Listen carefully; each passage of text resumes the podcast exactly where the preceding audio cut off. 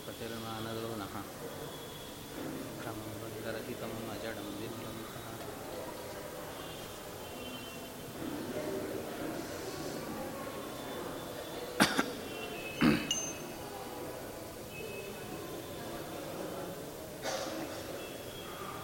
ದೀಪ ಆಗಲಿ ಇಲ್ಲಿ ಪರವಾಗಿಲ್ಲ ಅದನ್ನ ಫ್ಯಾನ್ ಏನು ಪರವಾಗಿಲ್ಲ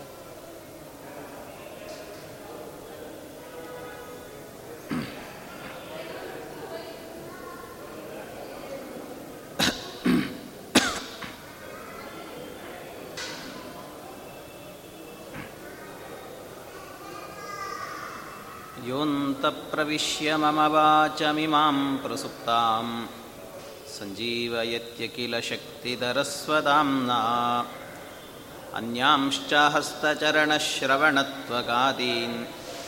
प्राणान्नमो भगवते पुरुषाय तुभ्यं भवदवोष्णेन तातप्यमानान्। भुवि परं नातमप्रेक्षमाणान् भुवनमान्येन च अन्येन दोष्णा। भवतु भीर्मा इति नः सान्त्वयन्तम्। प्रणतवान् प्राणिनां प्राणभूतं प्रणतिभिः प्रीणये पूर्णबोधम्। तपोविद्याविरक्त्यादि सद्गुणौगाकरानहम् वादिराजगुरून् वन्दे हयग्रीवपदाश्रयान् मूकोऽपि यत्प्रसादेन मुकुन्दशयनायते। राजराजायते रिक्तो राघवेन्द्रं तमाश्रये। अनवद्यात्मचारित्रं वाधिकद्योतभास्करम्। विद्यामान्यगुरुं वन्दे विद्याविद्योतभास्वरम्। श्रीविश्वेशतीर्थगुरुभ्यो नमः नारायणं सुरगुरुं जगदेकनाथं भक्तप्रियं सकललोकनमस्कृतं च। त्रैगुण्यवर्जितमजं विभुमाद्यमीशं वन्दे भवग्नममरासुरसिद्धवन्द्यं नारायणं नमस्कृत्य नरं चैव नरोत्तमं देवीं सरस्वतीं व्यासं ततो जयमुदीरये ಶ್ರೀಗುರುಭ್ಯೋ ನಮಃ. ಹರಿ ಓಂ ಹರಿ ಓಂ ಹರಿ ಓಂ. ಭೀಮಸೇನ ದೇವರನ್ನು ಯಾವ ನಿಟ್ಟಿನಲ್ಲೂ ಕೂಡ ಅವರನ್ನು ಸಂಹಾರ ಮಾಡಲಿಕ್ಕೆ ಆಗಲಿಲ್ಲ ಅಂತ ದುರ್ಯೋಧನಾದಿಗಳೆಲ್ಲರೂ ಕೂಡ ಯೋಚನೆ ಮಾಡಿದರು. ನೈಸರ್ಗಿಕಂ ಪ್ರಿಯಮಿಮಂ ಪ್ರವದಂತಿ ವಿಪ್ರಾಹ. ಇವನಲ್ಲಿ ಸ್ವಾಭಾವಿಕವಾದಂಥ ಶಕ್ತಿ ಇದೆ. ಆದ್ದರಿಂದ ಇವನನ್ನು ಸಂಹಾರ ಮಾಡಲಿಕ್ಕಾಗೋದಿಲ್ಲ. ಇನ್ನು ಇವನಿಗೆ ಬಲ ಅಂದರೆ ಹರಿಬಲವೇ ಬಲ. ಆದ್ದರಿಂದ ಅವನನ್ನು ಸಂಹಾರ ಮಾಡಬೇಕು. ಅವನೇ ವಾಯುದೇವನೇ ಭೀಮನಾಗಿ ಅವತಾರ ಅವತಾರ ಮಾಡಿದ್ದಾನೆ.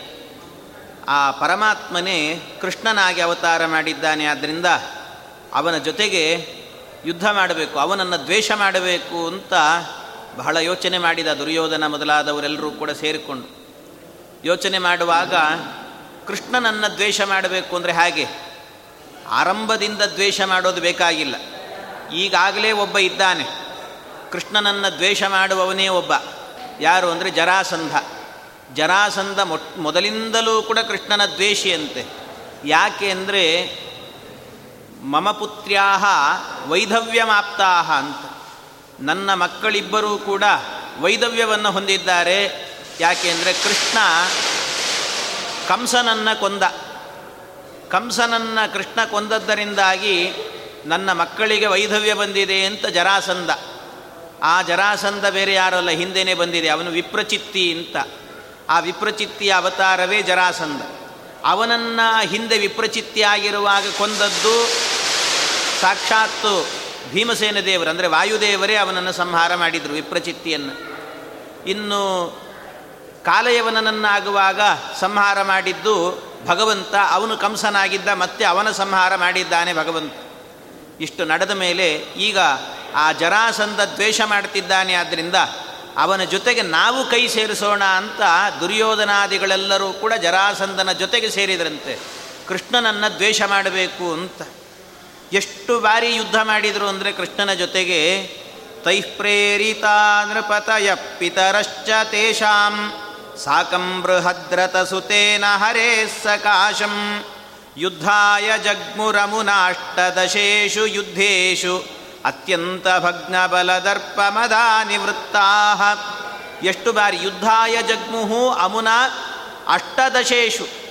ಅಷ್ಟದಶ ಹದಿನೆಂಟು ಬಾರಿ ಯುದ್ಧಕ್ಕೆ ಹೋಗಿದ್ದಾರಂತೆ ಕೃಷ್ಣನ ಜೊತೆಗೆ. ಹದಿನೆಂಟು ಬಾರಿ ಯುದ್ಧಕ್ಕೆ ಹೋದರೂ ಕೂಡ ಕೃಷ್ಣ ಸೋಲ್ಲಿಲ್ಲ ಆದರೆ ಕೃಷ್ಣ ಸೋತಿದ್ದಾನೆ ಅಂತ ತಪ್ಪು ತಿಳ್ಕೊಂಡಿದ್ದಾನಷ್ಟೆ. ನಿಜವಾಗಲೂ ಕೂಡ ಕೃಷ್ಣ ಸೋಲಿಲ್ಲ. ಕೃಷ್ಣ ಸೋಲದೇನೆ ಮತ್ತೇನು ಮಾಡಿದಂತೆ ಅವರಲ್ಲಿ ಇದ್ದಂಥ ರಥಗಳನ್ನು, ಅವರಲ್ಲಿದ್ದ ಕುದುರೆಗಳನ್ನು ಅಲ್ಲಿದ್ದಂಥ ಸೈನಿಕರನ್ನು ಅನೇಕರನ್ನು ಸಂಹಾರ ಮಾಡಿದಂತೆ ಇನ್ನು ಉಳಿದವರೆಲ್ಲರೂ ಕೂಡ ಮುಂದೆ ಇದೆ. ನಿಮಗೆ ಆ ಮುಂದಿರುವಂಥ ಯುದ್ಧದಲ್ಲಿ ನಿಮ್ಮನ್ನೆಲ್ಲ ನೋಡಿಕೊಳ್ತೇನೆ ಅಂತ ಕೃಷ್ಣ ಪರಮಾತ್ಮ ಹದಿನೆಂಟು ಬಾರಿ ಯುದ್ಧ ಮಾಡಿಯೂ ಕೂಡ ಉಳಿದವ್ರನ್ನೆಲ್ಲ ಉಳಿಸಿದ್ದ. ಜರಾಸಂದನನ್ನು ಉಳಿಸಿದ್ದು ಯಾಕೆ ಅಂದರೆ ಪರಮಾತ್ಮನಿಗೆ ಆ ಜರಾಸಂದನನ್ನು ಕೊಲ್ಲುವ ವ್ಯಕ್ತಿ ಭೀಮ ಆಗಬೇಕು ಅಂತ.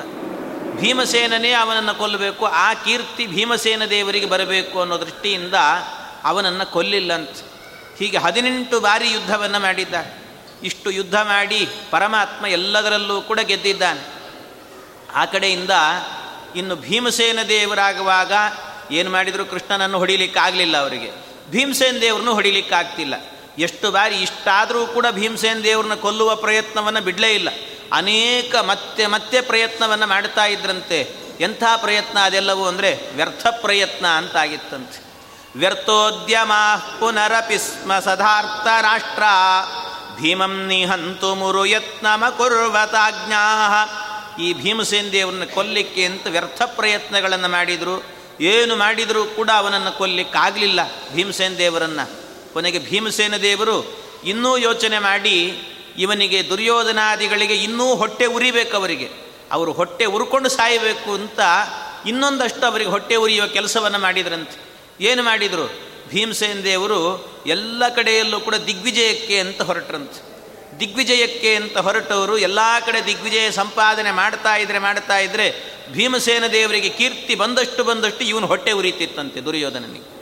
ಅಷ್ಟರ ಮಟ್ಟಿಗೆ ಕೀರ್ತಿ ಸಂಪಾದನೆ ಮಾಡ್ತಿದ್ರಂತೆ. ದಿಗ್ವಿಜಯಕ್ಕೆ ಹೊರಟಂಥ ಭೀಮಸೇನ ದೇವರು ಹೇಗೆ ಹೋದರು ಅಂದರೆ ಅವರು ಪ್ರದಕ್ಷಿಣಾಕಾರವಾಗಿ ಹೋಗಿದ್ದಾರಂತೆ. ಇಡೀ ಭೂಮಂಡಲಕ್ಕೆ ಪ್ರದಕ್ಷಿಣಾಕಾರವಾಗಿ ಅದು ಪೂರ್ವ ದಿಕ್ಕಿನಿಂದ ಆರಂಭಿಸಿಕೊಂಡು ಹೋಗ್ತಾ ಇದ್ದಾರಂತೆ. ಪ್ರಾಚೀಂ ದಿಶಂ ಪ್ರಥಮಮೇವ ಜಿಗಾಯ ಪಶ್ಚಾತ್ ಯಾಮ್ಯಾಂ ಜಲೇಶ ಪರಿಪಾಲಿತಯ ಸಹಾನ್ಯಾಂ ಯೌತೌ ಪುರಾತನ ದಶಾನನ ಕುಂಭಕರ್ಣೌ ಮಾತೃಶ್ವಸಾಯತನಯತಾಂ ನಯತಾಂ ಗತೌ ಜಿಗಾಯ. ಆಗ ಆ ಸಂದರ್ಭದಲ್ಲಿ ಹಿಂದೆ ಯಾರು ರಾವಣ ಕುಂಭಕರ್ಣ ಅಂತ ಇದ್ರ, ಆ ರಾವಣ ಕುಂಭಕರ್ಣರೇನೇ ಈಗ ರಾವಣನೇ ಶಿಶುಪಾಲನಾಗಿ ಅವತಾರ ಮಾಡಿದ್ದಾನೆ. ಇನ್ನು ಕುಂಭಕರ್ಣನೇ ದಂತವಕ್ರನಾಗಿದ್ದಾನೆ. ಇಬ್ಬರೂ ಕೂಡ ದೊಡ್ಡಮ್ಮ, ಚಿಕ್ಕಮ್ಮನ ಮಕ್ಕಳು ಅವರಿಬ್ಬರು ಕೂಡ ಪರಸ್ಪರ. ಅವರನ್ನು, ಅವರನ್ನಾಗಬೇಕಾದ್ರೆ ಹೋಗಿ ಅವ್ರನ್ನ ಕೊಲ್ಲಿಲ್ಲ. ಯಾಕೆ ಅಂದರೆ ಇವರಿಬ್ಬರು ಕೂಡ ಕೃಷ್ಣನಿಂದ ಸಾಯಬೇಕು ಅಂತ ಸಂಕಲ್ಪ. ಅದರಿಂದಾಗಿ ಅವರಿಬ್ಬರನ್ನು ಕೊಲ್ಲದೇನೆ ಅವರ ಮೇಲೆ ದಾಳಿ ಮಾಡಿ ದಿಗ್ವಿಜಯವನ್ನು ಸಂಪಾದನೆ ಮಾಡಿಕೊಂಡು ಬರ್ತಾ ಇದ್ದಾರಂತೆ ಭೀಮಸೇನ ದೇವರು. ಹೀಗೆ ಎಲ್ಲರ ಜೊತೆಗೂ ಕೂಡ ಹೋರಾಡಿ ಭೀಮಸೇನ ದೇವರು ಬರ್ತಾ ಇದ್ದಾರೆ. ಆಮೇಲೆ ಇನ್ನೂ ಕೆಲವರ ಜೊತೆಗೆ ದಿಗ್ವಿಜಯ ಸಂಪಾದನೆ ಮಾಡಿದ್ದಾರೆ, ಯುದ್ಧ ಮಾಡಿ.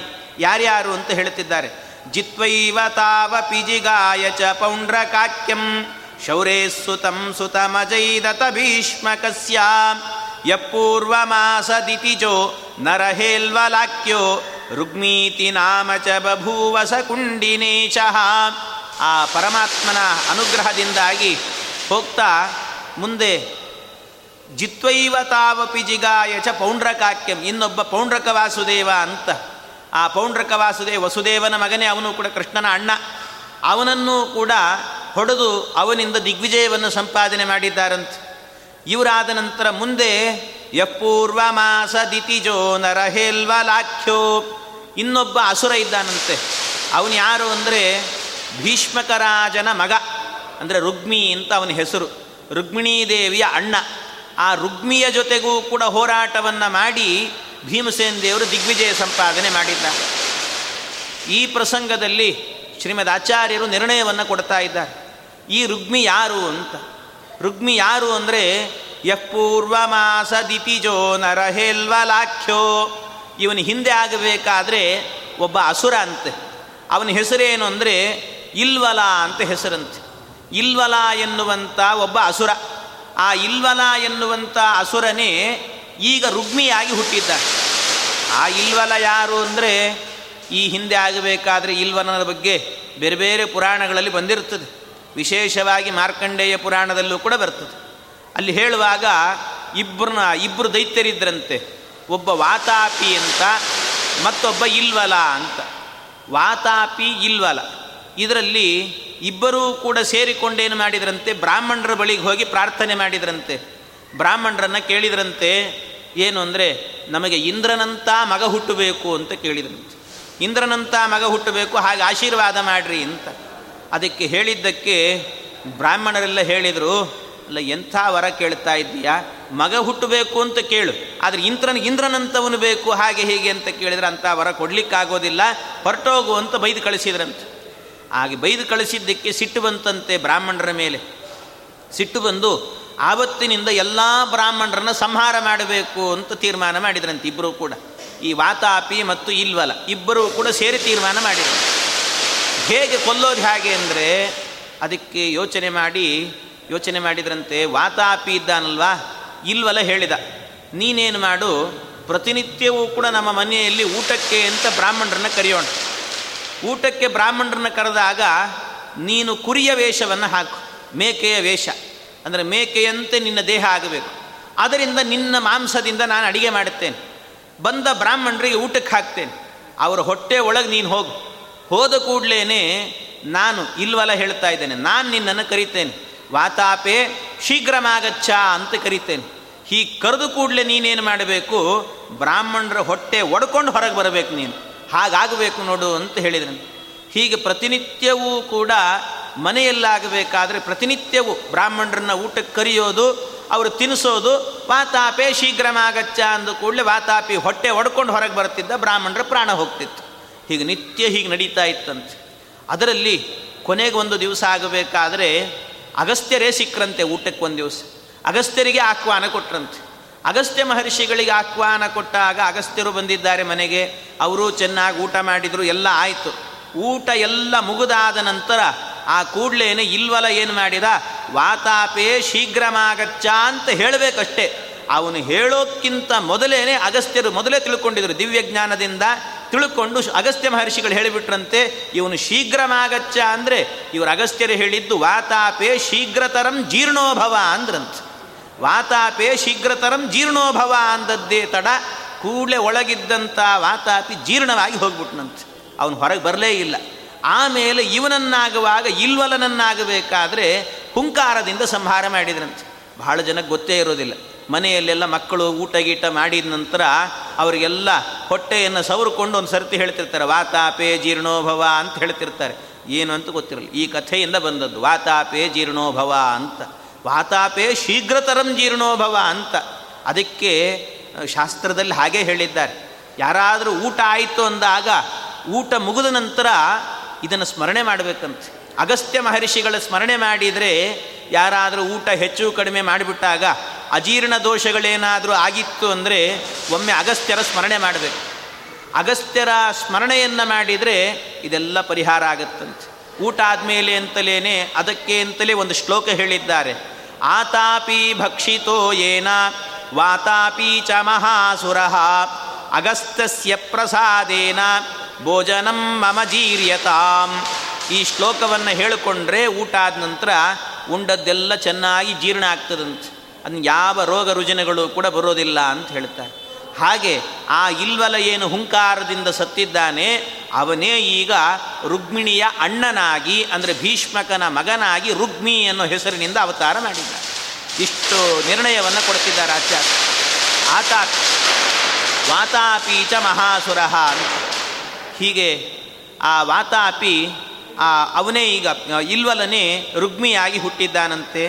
ಹೀಗೆ ರುಗ್ಮಿಯಾಗಿ ಹುಟ್ಟಿದ ನಂತರ ಅವನು ಯಾರು ಅಂತ ಕೇಳಿದರೆ ಇಷ್ಟೆಲ್ಲ ಹೇಳಿದ್ರು ಕಥೆಯನ್ನು. ಅಷ್ಟೇ ಅಲ್ಲ, ಅವನು ಭೀಷ್ಮಕನ ಮಗ ಅಂತೆ. ಭೀಷ್ಮಕ ಯಾರು ಅಂತ ಕೇಳಿದರೆ ಏನು ದ್ವಾದಶ ಆದಿತ್ಯರು ಅಂತಿದ್ದಾರೆ. ಆ ದ್ವಾದಶ ಆದಿತ್ಯರಲ್ಲಿ ಒಬ್ಬ ಮಿತ್ರ ಅಂತ ಒಬ್ಬ ಆದಿತ್ಯ. ಆ ಮಿತ್ರನ, ಆ ಅವತಾರವೇನೇ ಭೀಷ್ಮಕ.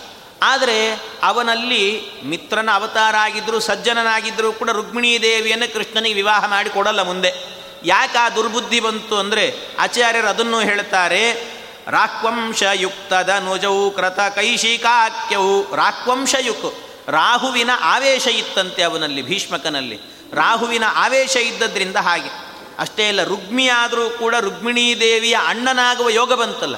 ಲಕ್ಷ್ಮೀದೇವಿ ಅಣ್ಣನಾಗಬೇಕು ಅಂದರೆ ಸಾಮಾನ್ಯವೇ. ಆ ಯೋಗ ಆದರೂ ಕೂಡ ಹೇಗೆ ಬಂತು ಅಂದರೆ, ಆ ಮಿತ್ರ ಎನ್ನುವವನಿಗೆ ಒಬ್ಬ ಶುಚಿ ಅಂತ ಇನ್ನೊಬ್ಬ ಅಗ್ನಿಯ ಪುತ್ರ ಅವನು. ಶುಚಿ ಅಂತ.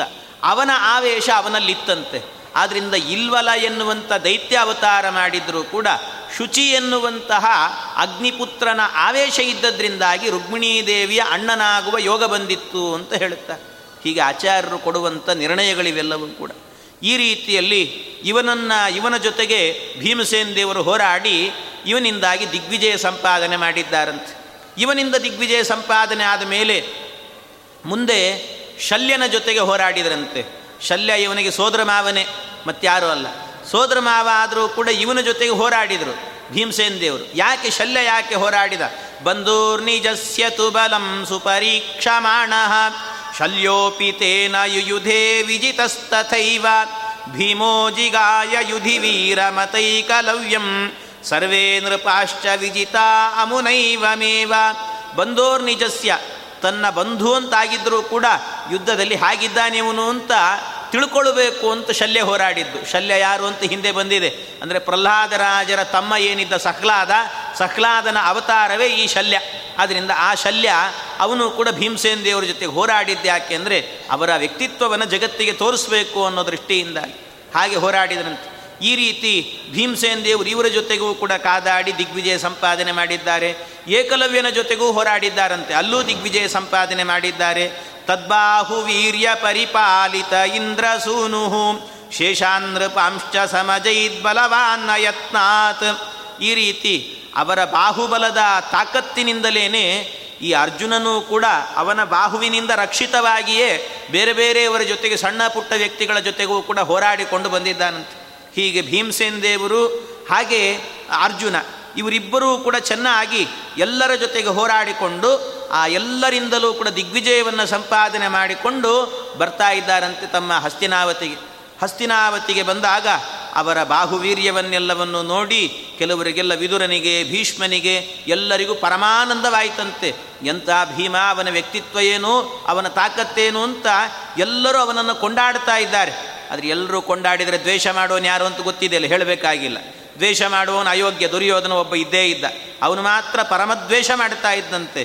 ತದ್ಬಾಹು ವೀರ್ಯ ಮಥ ವೀಕ್ಷ ಮುಮೋದ ಧರ್ಮ ಸೂನುಸ್ಸ ಮಾತೃ ಯಮಜೋ ವಿದುರಸ್ಸ ಭೀಷ್ಮ. ಧರ್ಮಸೂನು ಸಮಾತೃ ಯಮಜ.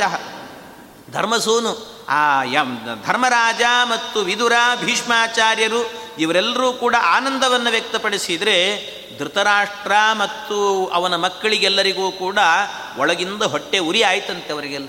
ಭಾಳ ಹೊಟ್ಟೆ ಉರಿ. ಆ ಹೊಟ್ಟೆ ಉರಿಯಿಂದ ವಿಲಿ ವಿಲಿ ಅಂತ ಒದ್ದಾಡಿದರು. ಅಷ್ಟು ಒದ್ದಾಡಿಕೊಂಡು ಏನು ಮಾಡಿದ್ರಂತೆ? ಆವತ್ತೇ ಶುರು ಮಾಡಿದ್ನಂತೆ. ಮಾಮಕ ಪಾಂಡವಾಶ್ಚೈವ ಅಂತ ಹೇಳಿಬಿಟ್ಟು ಮಾಮಕಾಹ ಪಾಂಡವಾಹ ಅನ್ನೋ ದುರ್ಬುದ್ಧಿ ಧೃತರಾಷ್ಟ್ರನಿಗೆ ಆವತ್ತೇ ಹುಟ್ಟಿತಂತೆ. ಇವರೆಲ್ಲ ನನ್ನ ಮಕ್ಕಳು, ಇವರೆಲ್ಲ ಪಾಂಡು ಮಕ್ಕಳು ಅಂತ ಹೇಳಿಬಿಟ್ಟು ಪಂಚಪಾಂಡವರ ಬಗ್ಗೆ ಇವರು ಬೇರೆ ಅನ್ನುವ ಭಾವ ಅಲ್ಲಿಗೆ ಬಂತಂತೆ. ಆ ಭಾವನೆ ಬಂದಾಗ ಕೃಷ್ಣ ಪರಮಾತ್ಮ ಯೋಚನೆ ಮಾಡಿದ ಮಥುರಾ ಪಟ್ಟಣದಲ್ಲಿದ್ದಂತೆ ಕೃಷ್ಣ, ಅಕ್ರೂರನಿಗೆ ಹೇಳಿದಂತೆ ಕೃಷ್ಣ ಪರಮಾತ್ಮ, ಅಲ್ಲ, ಏನು ಮಾಡ್ತಾ ಇದ್ದೀವಿ? ಈ ಸಂದರ್ಭದಲ್ಲಿ ನಾವು ರಾಜಕೀಯವನ್ನು ಮಾಡಬೇಕು ಅಂತ. ಮೊಟ್ಟ ಮೊದಲು ಪರಮಾತ್ಮ, ಕೃಷ್ಣ ಪರಮಾತ್ಮ ಅವನ ರಾಜಕೀಯದ ತಂತ್ರಗಾರಿಕೆಯನ್ನು ಆರಂಭ ಮಾಡಿದ್ದೇ ಇಲ್ಲಿ ಅಂತ ಹೇಳ್ತಾರೆ. ಕೃಷ್ಣ ಪರಮಾತ್ಮನ ರಾಜತಂತ್ರಗಾರಿಕೆ ಅನ್ನೋದು ಆರಂಭ ಆದ್ದಂತೆ ಏನು ಮಾಡಿದ ಕೃಷ್ಣ ಅಂದರೆ ಅಕ್ರೂರನಿಗೆ ಹೇಳಿ ಕಳಿಸಿದ್ದಂತೆ ಅಕ್ರೂರ, ನೀನು ಹೋಗು. ಹೋಗಿ ಧೃತರಾಷ್ಟ್ರನ ಮನೆಯಲ್ಲೇ ವಾಸ ಮಾಡು. ವಾಸ ಮಾಡಿ ಅನೇಕ ದಿನಗಳಲ್ಲಿದ್ದು ಯಾರ್ಯಾರು ಪಾಂಡವರನ್ನು ದ್ವೇಷ ಮಾಡ್ತಿದ್ದಾರೆ ಯಾರು ಬಹಳವಾಗಿ ದುರ್ಯೋಧನಾದಿಗಳನ್ನು ಪ್ರೀತಿಸ್ತಾ ಇದ್ದಾರೆ ಅನ್ನೋದನ್ನು ಸರಿಯಾಗಿ ಅರ್ಥ ಮಾಡಿಕೊ. ಅರ್ಥ ಮಾಡಿಕೊಂಡು ಧೃತರಾಷ್ಟ್ರನಿಗೆ ಗಮನಕ್ಕೆ ತರಬೇಕು. ಏನು ಅಂದರೆ ಇಲ್ಲಿ ತನಕಲೂ ಕೂಡ ಆದದ್ದಾಯಿತು, ಆದರೆ ಇನ್ನು ಮುಂದೆ ಈ ಪಾಂಡವರನ್ನು ದ್ವೇಷ ಮಾಡಬಾರದು ಅನ್ನುವ ಭಾವನೆ ಅವನಿಗೆ ಬರಬೇಕು. ಆ ರೀತಿಯಲ್ಲಿ ಅವನಿಗೆ ಉಪದೇಶವನ್ನು ಮಾಡು ಅಂತ ಹೇಳಿದ ಕೃಷ್ಣ ಪರಮಾತ್ಮ. ಅಲ್ಲಿದ್ದುಕೊಂಡು ಯೋಚನೆ ಮಾಡಿ ಎಲ್ಲ ಆದ ನಂತರ ಆಮೇಲೆ ಅವನಿಗೆ ಉಪದೇಶ ಮಾಡು. ಉಪದೇಶ ಮಾಡಿದ ನಂತರವೂ ಕೂಡ ಅವನೇನಾದರೂ ಮಾತು ಕೇಳಲಿಲ್ಲ ಅಂದರೆ ಆಗ ಹೇಳು ಅಂತ ಹೇಳಿದಂತೆ ಕೃಷ್ಣ ಪರಮಾತ್ಮ. ಎಲ್ಲ ಹೇಳು ಮೊದಲು, ನಿಧಾನವಾಗಿ ಹೇಳು.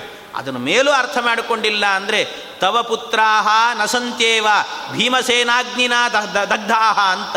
ಭೀಮಸೇನ ಅಗ್ನಿ ಎನ್ನುವಂತ ಪಾಂಡವರಲ್ಲಿ ಒಬ್ಬ ದೊಡ್ಡ ಅಗ್ನಿ ಇದ್ದಾನೆ. ಆ ಅಗ್ನಿಯಿಂದಾಗಿ ನಿನ್ನ ಮಕ್ಕಳೆಲ್ಲರೂ ಕೂಡ ಸತ್ತೇ ಹೋಗ್ತಾರೆ, ಸುಟ್ಟು ಭಸ್ಮ ಆಗ್ತಾರೆ. ಅರ್ಥ ಮಾಡಿಕೋ ಆದ್ದರಿಂದ ಪಾಂಡವರನ್ನು ದ್ವೇಷ ಮಾಡಬೇಡ ಅಂತ ಅಕ್ರೂರ ನೀನು ಅವನಿಗೆ ಹೇಳು ಅಂತ ಕೃಷ್ಣ ಪರಮಾತ್ಮ ಹೇಳಿ ಕಳಿಸಿದ್ನಂತೆ. ಇಷ್ಟು ಮಾತನ್ನು ಹೇಳಿ ಕಳಿಸಿದ್ದಕ್ಕೆ ಹಾಗೇ ಅಂತ ಅಕ್ರೂರ ಬಂದಿದ್ದ.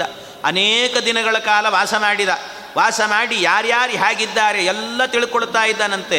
ಜ್ಞಾತ್ವಾಸ ಕುಂತಿ ವಿದುರೋಕ್ತಿತ ಆತ್ಮನಾಚ. ಮಿತ್ರಾರಿ ಮಧ್ಯಮ ಜನಾಂ ಸ್ತನಯೇಷು ಪಾಂಡೋ ವಿಜ್ಞಾಯ ಪುತ್ರವಶಗಂ ಧೃತರಾಷ್ಟ್ರಮಂಜ ಸಾಮ್ನೈವ ಭೇದ ಸಹಿತೇನ ಜಗಾದ ವಿದ್ವಾನ್. ಆಗ ಹೇಳ್ತಾ ಇದ್ದಾನಂತೆ ಇವನು ಮಾಡ್ತಾ ಇರುವ ತಾರತಮ್ಯಗಳೆಲ್ಲ ಗೊತ್ತಾಗ್ತಾ ಇದೆ. ಪಾಂಡವರನ್ನು ಯಾವ ರೀತಿ ನೋಡ್ತಿದ್ದಾನೆ, ತನ್ನ ಮಕ್ಕಳನ್ನು ಹೇಗೆ ನೋಡುತ್ತಿದ್ದಾನೆ ಎಲ್ಲ ಗೊತ್ತಾಯಿತು. ಆಗ ಹೇಳಿದ, ಕೃಷ್ಣ ಪರಮಾತ್ಮ ಹೇಳಿದಂತೆ ಹೇಳ್ತಾ ಇದ್ದಾನಂತೆ. ಪುತ್ರೇಶು ಪಾಂಡುತನಯೇಶು ಚ ಸಾಮ್ಯ ವೃತ್ತಿ ಆ ಪಾಂಡುವಿನ ಮಕ್ಕಳಿದ್ದಾರಲ್ಲ, ಅವರಲ್ಲಿ ನೀನು ದ್ರೋಹ ಮಾಡಬಾರದು. ಅವರನ್ನು ಸಮಾನರಾಗಿ ನೋಡಬೇಕು. ನಿನ್ನ ಮಕ್ಕಳು ಅಂತ ನೋಡಬೇಕು. ಅವರಪ್ಪ ಇಲ್ಲ ಅಂತ ಹೇಳಿ ಅಂದ ಮಾತ್ರಕ್ಕೇನೆ ಅವರನ್ನು ಬೇರೆ ಅಂತ ಅನ್ನೋ ಹಾಗೆ ನೋಡಬಾರದು. ಅವರನ್ನು ಸರಿಯಾಗಿ ನೋಡ್ಕೋ. ಅವರನ್ನು ನೋಡ್ಕೊಳ್ಳೋದ್ರಿಂದ ನಿನಗೇನು ಲಾಭ ಹೇಳ್ತೀನಿ ಕೇಳು ಅಂತಾರೆ. ಅಕ್ರೂರ ಹೇಳಿದ್ನು, ನಿನಗೆಷ್ಟು ಲಾಭ ಇದೆ ಅಂತ. ಕ್ರೀ, ಕೀರ್ತಿಂಚ ಧರ್ಮ ಮುರುಮೇಶಿ ತಥಾರ್ಥ ಕಾಮವು ನಿನಗೆ ಕೀರ್ತಿ ಬರುತ್ತದೆ. ಅಷ್ಟೇ ಅಲ್ಲ, ಒಳ್ಳೆ ಧರ್ಮ, ಅರ್ಥ, ಕಾಮ, ಮೋಕ್ಷ, ಇವೆಲ್ಲವೂ ಕೂಡ ಲಭ್ಯವಾಗ್ತದೆ. ಯಾಕೆ ಸಜ್ಜನರ ಪಕ್ಷಪಾತಿಯಾಗಿದ್ದಿ ಅಂತ. ಅಷ್ಟೇ ಅಲ್ಲ, ಪ್ರೀತಿಂ ಪರಾಂ ತ್ವಯಿ ಕರಿಷ್ಯತಿ ವಾಸುದೇವ. ನೀನು ಅವರನ್ನು ಚೆನ್ನಾಗಿ ನೋಡಿಕೊಂಡು ಪಾಂಡವರನ್ನ ಅಂದರೆ ಕೃಷ್ಣ ಪರಮಾತ್ಮ ನಿನ್ನ ಮೇಲೆ ಪ್ರೀತಿ ಮಾಡ್ತಾನೆ ಜಾಸ್ತಿ ಅಂತ. ಯಾಕೆ ಅಂದರೆ ಪಾಂಡವರು ಅಂದರೆ ಅವನಿಗೆ ಪಂಚಪ್ರಾಣ ಕೃಷ್ಣನಿಗೆ. ಮಮ ಪ್ರಾಣಾಹಿ ಪಾಂಡವಾಹ ಅಂತ ಹೇಳ್ತಾನೆ ಕೃಷ್ಣ. ಆದ್ದರಿಂದ ಅವನಿಗೆ ಪಂಚಪ್ರಾಣ ಆದ್ದರಿಂದಾಗಿ ಅವರನ್ನು ನೀನು ಚೆನ್ನಾಗಿ ನೋಡಿಕೊಂಡ್ರೆ ಕೃಷ್ಣ ನಿನ್ನ ಕಡೆಗೆ ಬರ್ತಾನೆ. ಅವನು ನಿನ್ನ ಕಡೆಗೆ ಬಂದ ಅಂತಾದರೆ ಸಾಕಂ ಸಮಸ್ತ ಯದು ಬಿಸ್ಸಹಿತ ಸುರಾಧ್ಯೈಹಿ. ಎಲ್ಲ ಯದುವಂಶದವರೆಲ್ಲ ಕೃಷ್ಣನ ಪಕ್ಷದಲ್ಲಿದ್ದಾರೆ. ದೇವತೆಗಳೆಲ್ಲ ಕೃಷ್ಣನ ಕಡೆಗಿದ್ದಾರೆ. ಹಾಗಾದರೆ ಎಲ್ಲ ದೇವತೆಗಳ ಅನುಗ್ರಹ ನಿನಗಾಗತ್ತೆ ಅಂತರ್ಥ. ಆದ್ದರಿಂದಾಗಿ ಪಾಂಡುವಿನ ಮಕ್ಕಳನ್ನೆಲ್ಲರನ್ನೂ ಕೂಡ ಪಾಂಡವರನ್ನು ಚೆನ್ನಾಗಿ ನೋಡಿಕೊ. ಅವರಲ್ಲಿ ದ್ರೋಹವನ್ನು ಮಾಡಬೇಡ ಅಂತ ತಾರತಮ್ಯ ಮಾಡಬೇಡ ಅಂತ ಬಹಳವಾಗಿ ಹೇಳಿದ. ಎಷ್ಟು ಹೇಳಿದರೂ ಕೂಡ ಇವನೇನು ಹೇಳಿದ ಅಂದರೆ, ಇತ್ತಂ ಸಮಸ್ತ ಕುರು ಮಧ್ಯ ಉಪಾತ್ತ ವಾಕ್ಯೋ, ರಾಜಾಪಿ ಪುತ್ರ ವಶಗೋ ವಚನಂ ಜಗಾದ. ಅವನಿಗೆ ಪುತ್ರ ವ್ಯಾಮೋಹದಿಂದಾಗಿ, ದುರ್ಯೋಧನನ ಮೇಲಿನ ವ್ಯಾಮೋಹದಿಂದ ಹೇಳ್ತಾ ಇದ್ದಾನೆ ಅಯೋಗ್ಯ ಧೃತರಾಷ್ಟ್ರ ಏನು ಹೇಳಿದಂತೆ ನೋಡಿ, ಎಂಥ ಸಂದರ್ಭದಲ್ಲಿ ಎಂಥ ಮಾತು ಹೇಳ್ತಿದ್ದಾನೆ. ಕೊನೆಗೆ ಅಕ್ರೂರ ಎಲ್ಲಿ ತನಕ ನಿಧಾನವಾಗಿ ಹೇಳೋದೆಲ್ಲ ಹೇಳಿ ಆಯಿತು. ಹೇಳಿ ಆದ ನಂತರವೂ ಕೂಡ ಅವನು ಮಾತು ಕೇಳದೇ ಇದ್ದಾಗ, ತವ ಪುತ್ರಾಹ ನಸಂತ್ಯೇವ ಭೀಮಸೇನಾಗ್ನಿ ಭಸ್ಮಿತಾಹ ಅಂತ ಹೇಳಿದ. ಭೀಮಸೇನ ಭೀಮಸೇನ ಎನ್ನುವಂಥ ಅಗ್ನಿಯಿಂದ ಸುಟ್ಟೋಗ್ತಾರೆ ಎಲ್ಲರೂ ಅಂತ ಇಷ್ಟೆಲ್ಲ ಹೇಳಿದರೂ ಕೂಡ ಕೊನೆಗೇನು ಹೇಳಿದಂತೆ ಈ ಧೃತರಾಷ್ಟ್ರ ಹೇಳಿದ ಮಾತು ಅಕ್ರೂರನಿಗೆ ಲಾ ಇಷ್ಟೆಲ್ಲ ಹೇಳ್ತಿದ್ದೀರಲ್ಲ ನೀವು, ಆದರೆ ಏನು ಮಾಡೋದು? ಅವರನ್ನು ಪಕ್ಷಪಾತ ಮಾಡೋದು, ಅವರಿಗೆ ದ್ರೋಹ ಮಾಡೋದು, ಎಲ್ಲ ನನ್ನ ಕೈಯಲ್ಲೇನಿಲ್ಲ, ಎಲ್ಲ ಹರಿ ಇಚ್ಛೆ ಅನ್ನಂತೆ. ಎಂಥ ಮಾತು ನೋಡಿ, ಅವನು ಮಾಡುವ ದ್ರೋಹಕ್ಕೆ ಹರಿ ಇಚ್ಛೆ ಅಂತ ಹೇಳಿದ್ನಂತೆ.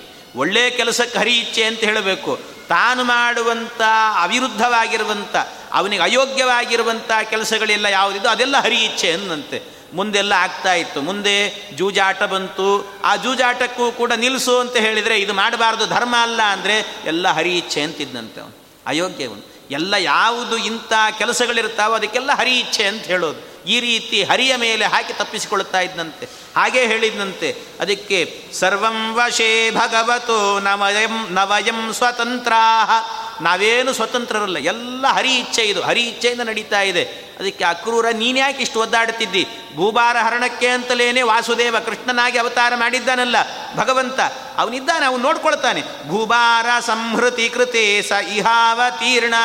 ಅವನೇ ಅವತಾರ ಮಾಡಿದ್ದಾನೆ, ಅವನೇ ನೋಡ್ಕೊಳ್ತಾನೆ ಬಿಡು ನೀನ್ಯಾಕೆ ತಲೆ ಕೆಡಿಸ್ಕೊಳ್ತೀಯನ್ನಂತೆ ಅಕ್ರೂರನಿಗೆ ಈ ಮಾತನ್ನು ಕೇಳಿ ಬಹಳ ಬೇಸರ ಮಾಡಿಕೊಂಡು ಅಲ್ಲಿಂದ ಹೊರಟು ಹೋಗ್ತಾ ಇದ್ದಾನಂತೆ. ಏವಂ ನಿಶಮ್ಯ ವಚನಂ ಸತು ಯಾದವೋಸ್ಯ ಜ್ಞಾತ್ವಾ ಮನೋಸ್ಯ ಕಲುಷಂ ತವನೈವ ಪುತ್ರಾಹ ಹೇಳೇ ಬಿಟ್ಟ ಕೊನೆಗೆ. ತವನೈವ ಪುತ್ರಾಹ ನಿನಗೆ ಮಕ್ಕಳೇ ಇಲ್ಲ ಅಂತ ತಿಳ್ಕೊಂಬಿಡು. ಯಾಕೆ ಅಂದರೆ ಭೀಮಸೇನಾಗ್ನಿ ಭಸ್ಮಿತಾಹ ಭೀಮಸೇನನೆನ್ನುವಂಥ ಅಗ್ನಿಯಿಂದ ಎಲ್ಲ ಸುಟ್ಟು ಹೋಗ್ತಾರೆ. ಇಂಥ ಮಕ್ಕಳನ್ನು ಪಡೆದಿದ್ದಿ ನೀನು, ಅಯೋಗ್ಯರನ್ನು, ನೀನು ಅಯೋಗ್ಯನಾಗಿದ್ದಿ ಅಂತ ಚೆನ್ನಾಗಿ ಬೈದು ಅಲ್ಲಿಂದ ಹೊರಟು ಹೋಗ್ತಾ ಇದ್ದಾರಂತೆ. ಹೀಗೆ ಹೋಗುವಾಗ ಆ ಅಕ್ರೂರನ ಜೊತೆಗಾಗಬೇಕಾದ್ರೆ ಜ್ಞಾನೋಪದೇಶವನ್ನು ಪಡ್ಕೊಳ್ಬೇಕು ಅಂತ ಭೀಮಸೇನ್ ದೇವರು ಕೂಡ ಹೊರಟ್ರಂತೆ ಅಕ್ರೂರನ ಜೊತೆಗೆ. ಮಥುರಾ ಪಟ್ಟಣಕ್ಕೆ ಅಕ್ರೂರ ಹೊರಟಾಗ ಅವನ ಜೊತೆ ಜೊತೆಯಲ್ಲಿ ಇವರು ಹೊರಟ್ರಂತೆ. ಅಂದರೆ ಭೀಮಸೇನ ದೇವರು, ಅರ್ಜುನ ಮತ್ತು ಸಹದೇವ ಮೂರು ಜನ ಹೊರಟಿದ್ದಾರಂತೆ. ಧರ್ಮರಾಜ ಮತ್ತು ನಕುಲ ಅಲ್ಲೇ ಇದ್ದರು ಇನ್ನು ಮೂರು ಜನರು ಕೂಡ ಅಲ್ಲಿಗೆ ಹೊರಟಿದ್ದಾರಂತೆ. ಆ ಮೂರು ಜನರು ಕೂಡ ಹೊರಟ್ರಂತೆ. ಜ್ಞಾನಂತು ಯೋಗ್ಯಂ ಭೀಮಾರ್ಜುನೌ ಭಗವತ ಸಮವಾಪ್ಯ ಕೃಷ್ಣಾತ್. ಅಲ್ಲಿ ಹೋಗಿ ಕೃಷ್ಣ ಪರಮಾತ್ಮನಿಂದ ಒಳ್ಳೆ ವಿದ್ಯೆಯನ್ನು ಪಡಿಬೇಕು ಅಂತ ಹೋಗಿದ್ದಾರೆ ಹೋದಾಗ ಅಲ್ಲಿ ಆಗಬೇಕಾದ್ರೆ ಅರ್ಜುನ ಕೃಷ್ಣ ಪರಮಾತ್ಮನಿಂದಾಗಿ ಅಸ್ತ್ರವಿದ್ಯೆಯನ್ನು ಕಲ್ತಿದ್ದಾನಂತೆ. ಬಹಳ ಅಸ್ತ್ರವಿದ್ಯೆಯನ್ನು ಕಲ್ತ. ಭೀಮಸೇನ ದೇವರಾಗಬೇಕಾದ್ರೆ ಈ ಬಲರಾಮ ದೇವರಿಂದಾಗಿ ಗದಾವಿದ್ಯೆಯನ್ನು ಕಲ್ತಿದ್ದಾರಂತೆ ಭೀಮಸೇನ ದೇವರು. ಆದರೆ ಈ ಪ್ರಸಂಗದಲ್ಲಾಗುವಾಗ ಆಚಾರ್ಯರು ನಿರ್ಣಯವನ್ನು ಕೊಡ್ತಾರೆ ಶ್ರೀಮದ್ ಆಚಾರ್ಯ. ಏನಿದು ಅಂದರೆ ಭೀಮಸೇನ ದೇವರು ಬಲರಾಮ ದೇವರಿಂದಾಗಿ ಗದಾಭ್ಯಾಸವನ್ನು ಮಾಡಿದರು ಅಂತ ಹೇಳಿದರೆ ಅದು ಹೇಗೆ? ಯಾಕೆ ಅಂದರೆ ಯಾರಿಂದ ಅಭ್ಯಾಸ ಮಾಡ್ತಾರೋ ಆಗ ಅವರು ಶಿಷ್ಯರಾಗ್ತಾರೆ. ಶಿಷ್ಯರು ಅಂತಾದರೆ ಅವರಿಗೆ ನಮಸ್ಕಾರ ಮಾಡಿ ವಿದ್ಯೆಯನ್ನು ಕಲಿಬೇಕಾಗ್ತದೆ. ಆದರೆ ಬಲರಾಮ ದೇವರು ಶೇಷದೇವರು, ಅವರು ಐದನೇ ಕಕ್ಷೆಯಲ್ಲಿದ್ದಾರೆ. ಇನ್ನು ಇವರಾಗುವಾಗ ಮೂರನೇ ಕಕ್ಷೆಯಲ್ಲಿದ್ದಾರೆ ಭೀಮಸೇನ ದೇವರು, ವಾಯುದೇವರು. ಆದ್ದರಿಂದ ಮೇಲ್ಕಕ್ಷೆಯಲ್ಲಿರುವಂಥ ವಾಯುದೇವರು ಕೆಳಕಕ್ಷೆಯಲ್ಲಿರುವಂಥ ಬಲರಾಮ ದೇವರಿಗೆ ಹೇಗೆ ನಮಸ್ಕಾರ ಮಾಡ್ತಾ ಇದ್ರು? ಯಾವ ರೀತಿ? ಅದರ ಬದಲಾಗಿ ಇನ್ನೊಂದು ಕೆಲಸವೇ ಮಾಡ್ಬೋದಿತ್ತು ಅಲ್ಲೇ ಕೃಷ್ಣ ಪರಮಾತ್ಮ ಇದ್ದ. ಕೃಷ್ಣ ಸರ್ವೋತ್ತಮ ಆದ್ದರಿಂದ ಅವನಿಗೇ ನಮಸ್ಕಾರ ಮಾಡಿ ಅವನಿಂದಲೇ ಯುದ್ಧ ಕಲ್ತಿದ್ರೆ ಆಗ್ತಿತ್ತು. ಆ ಗದಾವಿದ್ಯೆಯನ್ನು ಕಲ್ತಿದ್ರೆ ಆಗ ಹೋಗ್ತಿತ್ತು ಹಾಗಿರುವಾಗ ಯಾಕೆ ಕೃಷ್ಣನಿಂದ ಯಾಕೆ ಕಲೀಲಿಲ್ಲ? ಬಲರಾಮ ದೇವರಿಂದ ಕಲಿತಾಗ ಅವರಿಗೆ ನಮಸ್ಕಾರ ಮಾಡಬೇಕಾಗ್ತದೆ. ಅದನ್ನು ಹೇಗೆ ಪರಿಹಾರ ಮಾಡಿಕೊಳ್ತಾರೆ ಭೀಮಸೇನ ದೇವರು ಅಂದರೆ ಆಚಾರ್ಯರು ಎಂಥ ಅದ್ಭುತವಾದ ನಿರ್ಣಯವನ್ನು ಕೊಡ್ತಾರೆ. ಆಚಾರ್ಯರ ನಿರ್ಣಯ ನೋಡಿ, ಭೀಮಸೇನ ದೇವರು ಏನು ಮಾಡಿದರೂ ಕೂಡ ಕೃಷ್ಣನಿಂದ ಗದಾಭ್ಯಾಸವನ್ನು ಕಲಿಯೋದಿಲ್ಲ ಅಂದ್ರಂತೆ.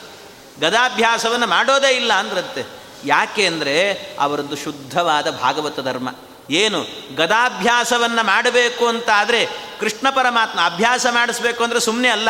ಏನಾದರೂ ಒಂದು ವಿದ್ಯೆಯನ್ನು ಕಲಿಬೇಕಾದ್ರೆ ಅವರು ಹೇಳ್ಕೊಡಬೇಕು ಅಂದರೆ ಅವರ ಜೊತೆಗೆ ಇವರು ಕೂಡ ಕಾದಾಡಬೇಕಾಗತ್ತೆ. ಅಂದರೆ ಕಾದಾಡೋದಂದರೆ ಕೃಷ್ಣ ಪರಮಾತ್ಮ ಗದೆಯಿಂದ ಎತ್ತುವಾಗ ಆ ಕೃಷ್ಣನ ವಿರುದ್ಧವಾಗಿ ಭೀಮಸೇನ ದೇವರು ಕೂಡ ಗದೆಯನ್ನು ಎತ್ತಬೇಕಾಗತ್ತೆ. ಅದು ವಿನೋದಕ್ಕಾದರೂ ಕೂಡ ಭೀಮಸೇನ ದೇವರ ಒಂದು ಪ್ರತಿಜ್ಞೆ ಏನು ಅಂದರೆ ವಿನೋದಕ್ಕೂ ಕೂಡ ಕೃಷ್ಣ ಪರಮಾತ್ಮನ ವಿರುದ್ಧವಾಗಿ ನಾನು ಹೋರಾಡೋದಿಲ್ಲ ಅಂತ.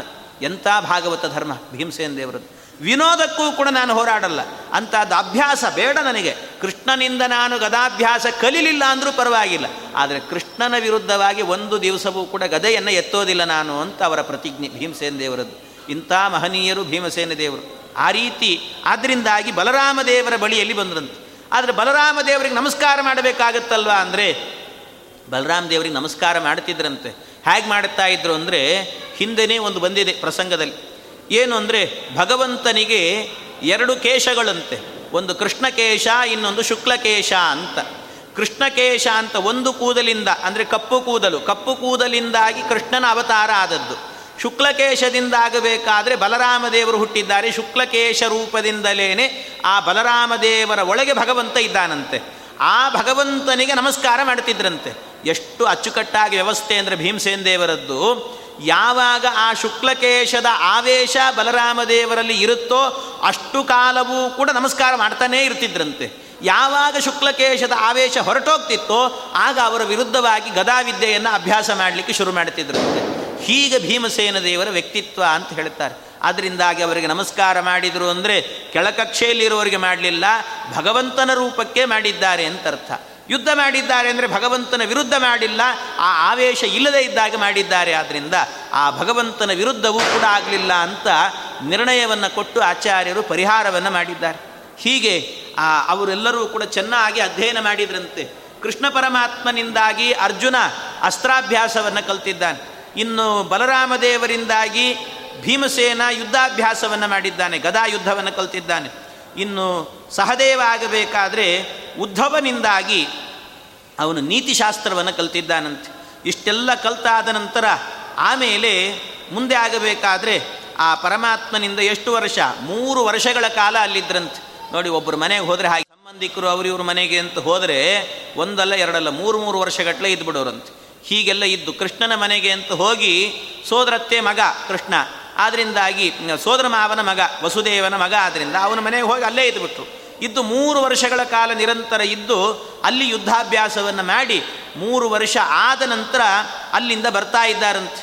ಹಾಗೆ ಬರುವಾಗ ಏನಾಯಿತು ಅಂದರೆ ಭೀಮಸೇನ ದೇವರಿಗೆ ಹೊರಡುವಾಗ, ಅವರು ಹೊರಟಿದ್ದಾರೆ, ಹೊರಡುವಾಗ ಕೃಷ್ಣ ಪರಮಾತ್ಮ ಹೇಳಿದಂತೆ ಭೀಮ ಹೋಗ್ತಾ ಇದ್ದೀ, ನಾಳೆ ನಿನಗೆ ಯುದ್ಧ ಮಾಡಲಿಕ್ಕೆ ಅಂತ ನೀನು ರಥವನ್ನು ಓಡಿಸಿಕೊಂಡು ಹೋಗುವಾಗ ನಿನ್ನ ರಥಕ್ಕೆ ಒಬ್ಬ ಸಾರಥಿ ಬೇಕು. ಅದಕ್ಕೆ ಒಬ್ಬ ಸಾರಥಿಯನ್ನು ನಾನೇ ವ್ಯವಸ್ಥೆ ಮಾಡಿಕೊಡ್ತೇನೆ ಅಂತ ಕೃಷ್ಣ ಪರಮಾತ್ಮ ಒಬ್ಬ ಸಾರಥಿಯನ್ನು ಕೊಟ್ಟನಂತೆ ಅವನ ಹೆಸರೇನು ಅಂದರೆ ವಿಶೋಕ ಅಂತ ಹೆಸರಂತೆ.